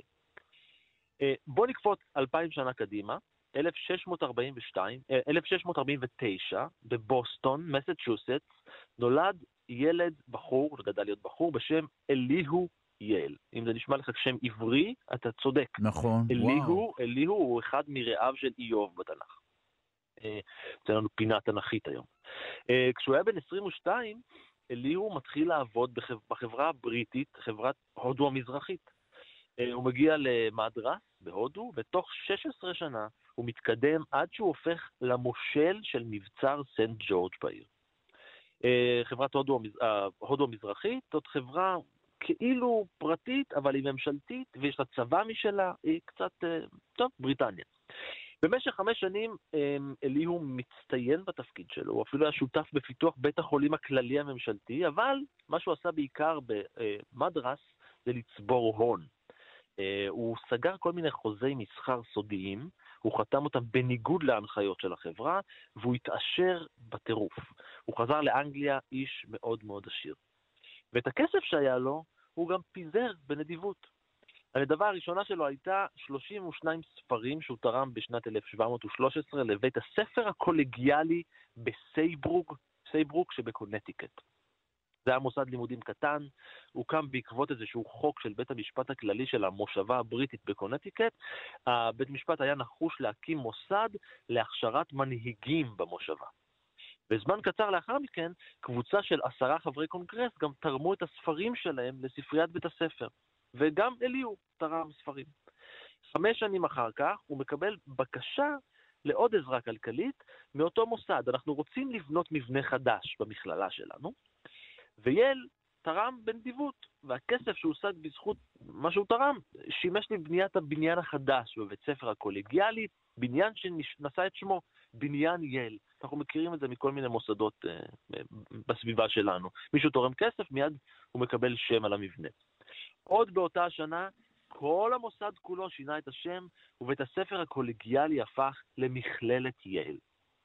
ובשנת 1745 אותה מכללה מעבירה החלטה וכתבה אמנה חדשה, ולפיה שמה ישתנה ויהפוך לאוניברסיטת יעל. אנחנו מכירים את האוניברסיטה. מי שעמדו בראש האוניברסיטה בימים המוקדמים ביותר שלה, היו בעצם מתיישבים בריטים ביבשת החדשה. אלה היו, דודו, נוצרים אדוקים שראו את עצמם ממשיכים, הממשיכים האמריקנים של בני ישראל. שזה מיתוס שהם באמת אימצו, נכון? הם ממש העתיקו מאיתנו את המיתוס הזה. ממש ממש, הנצרות, האח... הנצרות האדוקה היא של המאה כן. ה-17-18, הם ממש ממש היו, ממש ראו את עצמם כמתיישבים חדשים, זאת הארץ המובטחת, הם ממשיכים של בני ישראל. בשנת 1736 המכללה מתחילה להנפיק לבוגרים שלה תעודות גמר, דיפלומות. אה, ככל הנראה, אחרי שהיא הופכת לאוניברסיטה, היא גם מתחילה לחתום את הדיפלומות בחותם רשמי. יש העדות המוקדמת ביותר בשנת 1749, יש שם הטבעה אה, של החותם הזה על תעודת המאסטר של בחור בשם עזרא סטיילס. עזרא סטיילס לימים יהיה נשיא האוניברסיטה. ומה שרואים בחותם, דודו, די דומה למה שאנחנו רואים בו כיום, כמעט ולא השתנה. כיתוב בלטינית, כתוב Lux et Veritas, אור ואמת, שזה תרגום וואו. שגוי לחלוטין למונח בעברית, שכתוב בעברית ממש מעליו, אורים ותומים. בעברית. חפשו אותו ברשת. כן, נכון, וואו, זה חלק באמת מה, מהסמליל שלהם. זה המוטו, זה המוטו של אוניברסיטת יעל. טוב, תודה לך על הסיפור הזה. עורך ומגיש ההסכת מנהר הזמן, ערן מנהר, תודה. ביי ביי.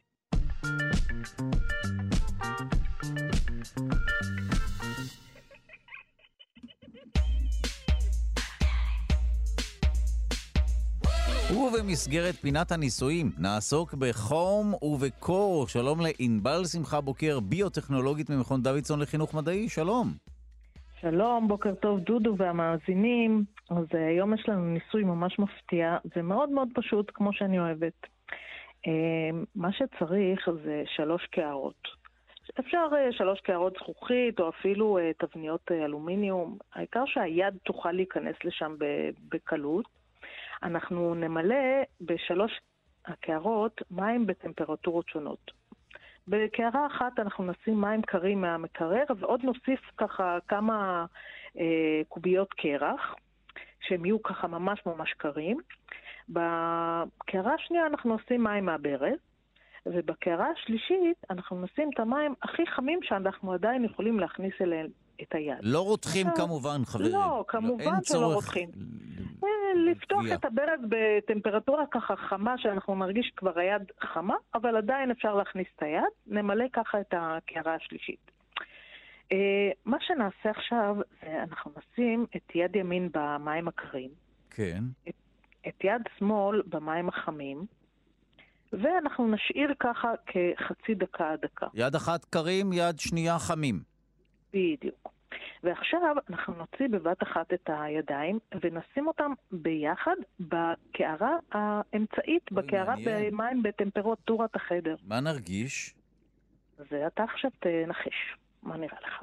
אה, תשמעי, אני משער שהרפרנס שלנו משתנה, ואז אולי לא נרגיש את אותה טמפרטורה, יכול להיות? נכון. היד שהייתה במים הקרים, כן. תרגיש שהמים ממש חמים. והיד שהייתה במים החמים, תרגיש שהמים ממש קרים. זאת אומרת שמה, שתחושת הטמפרטורה שלנו היא יחסית? לגמרי, לגמרי. וואו. כן. האמת שמעניין זה... לנסות את זה. אני לא יודע אם מותר להכניס לאולפן כאן קערות עם מים, אנחנו מיד נברר את זה פה עם האבטחה ועם מחלקת כן, המים של התאגיד. אבל תעשה את זה בבית כן, שלך. כן, זה מסקרן מאוד. האמת שמאוד וגם ניסוי פשוט, כפי שאמרת. נכון. אז ככה, אז החושים שלנו, בכלל של יצורים, זה היכולת uh, לקלוט מידע מהסביבה ולהמיר אותו בתוך הגוף לקוד חשמלי כימי שעובר בעזרת מערכת העצבים למוח, ושם עובר עיבוד שגורם לאיזושהי תגובה, אוקיי? אז החושים בעצם נותנים לנו מידע על הסביבה החיצונית, והם רגישים מאוד לשינויים. הם רגישים לשינויים, זה חשוב לי לדעת. החושים שלנו הם אה, עובדים בעזרת חיישנים או קולטנים. אני בעצם מתכוונת לאותו דבר, ואני אתן דוגמה, ש, שנבין את זה. למשל, אה, באזעקות, נכון יש חיישני תנועה? אנחנו זזים, האזעקה כן. תפעל. אה, יש אה, גם מנורות שמופעלות ככה, מנורת חצר, שאתה עובר, יש תנועה, המנורה פועלת. מכיר את זה? כן. אה, עוד דוגמה זה חיישני טמפרטורה שיש בתוך התרמוסטט. שהמזגן נדלק כשהטמפרטורה עולה או יורדת. אז יש לנו גם חיישנים ככה בחיי יומיום, וגם בגוף שלנו יש אה, חיישנים שהם אה, בעצם אה, מעבירים לנו את המידע על הסביבה. אז חוש הראייה זה באמצעות, כבר דיברנו על זה פעם, חיישנים שרגישים לאור. וחוש הריח והטעם זה חושים כימיים שהם הם, הם מזהים חומרים נדיפים או מסיסים, וחוש המישוש והשמיעה בנויים מקולטנים שמזהים לחץ, אוקיי? ובין היתר קיימים לנו בגוף חיישנים שמגיבים לשינויים בטמפרטורה. והם מעבירים את המידע הזה למוח. והם עושים את זה בעזרת אה, חיישנים ממש ממש זהירים, שמסוגלים לחוש בטמפרטורות בטווחים שונים, ואפילו השנה קיבלו על זה פרס נובל. קיבלו את הפרס נובל על היכולת להרגיש אה, טמפרטורות ומגע. וואו.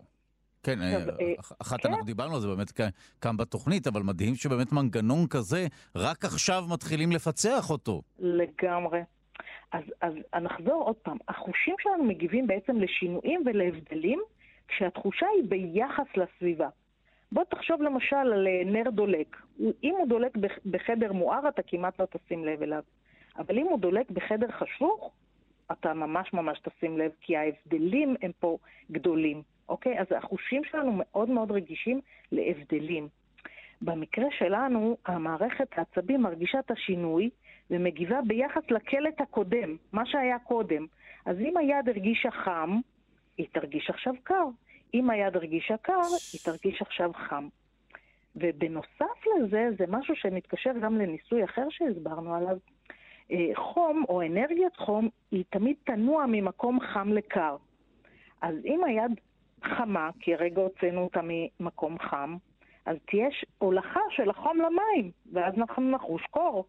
ואם היד היא קרה, אז תהיה הולכה של חום מהמים ליד, ונרגיש חום. וזה קורה ממש מהר, כי הולכת החום במים היא הרבה יותר טובה מאשר באוויר. וואו. טוב, אז אם... בבקשה, תשלימי ואז אה, נסיים, כי אנחנו מתקרבים לסיומה של השעה.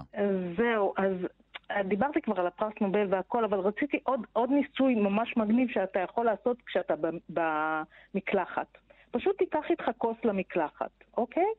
וכשהמים ממש רותחים ואתה מרגיש שממש עוד, עוד שנייה אתה נצלה שם במים, תמלא קצת מים בכוס ותשתה. אתה תרגיש שבפה התחושה היא שהמים ממש פושרים. די, באמת? ש... כן? כן. מה שעל הגוף שלך ממש רותח, מעניין. בפה זה ממש פושר.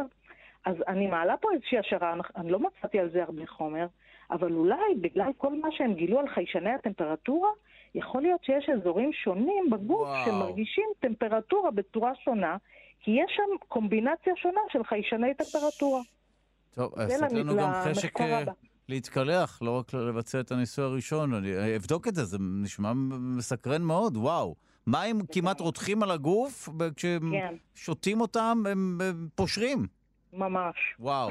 טוב, uh, מעניין מאוד, ניסויים פשוטים ומעניינים. תודה רבה לך, ענבל שמחה בוקר, ביוטכנולוגית במכון דוידסון לחינוך מדעי. תודה. יום מקסים לכולם, להתראות. ביי ביי.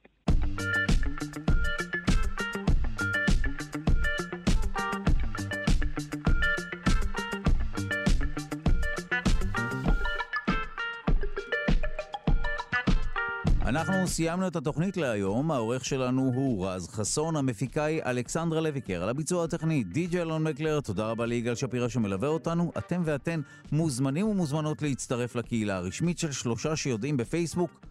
כאן שלושה שיודעים. נזכיר שאפשר להאזין לשלושה שיודעים גם כהסכת בכל זמן ובכל מקום באמצעות היישומון של כאן, גם באמצעות ספוטיפיי, אפל וגוגל. שיהיה לכם יום נעים ושקט, שמרו על עצמכם, הקפידו על עטיית מסכות, גשו להתחסן אם לא עשיתם כן. מחר תוכנית חדשה להתראות.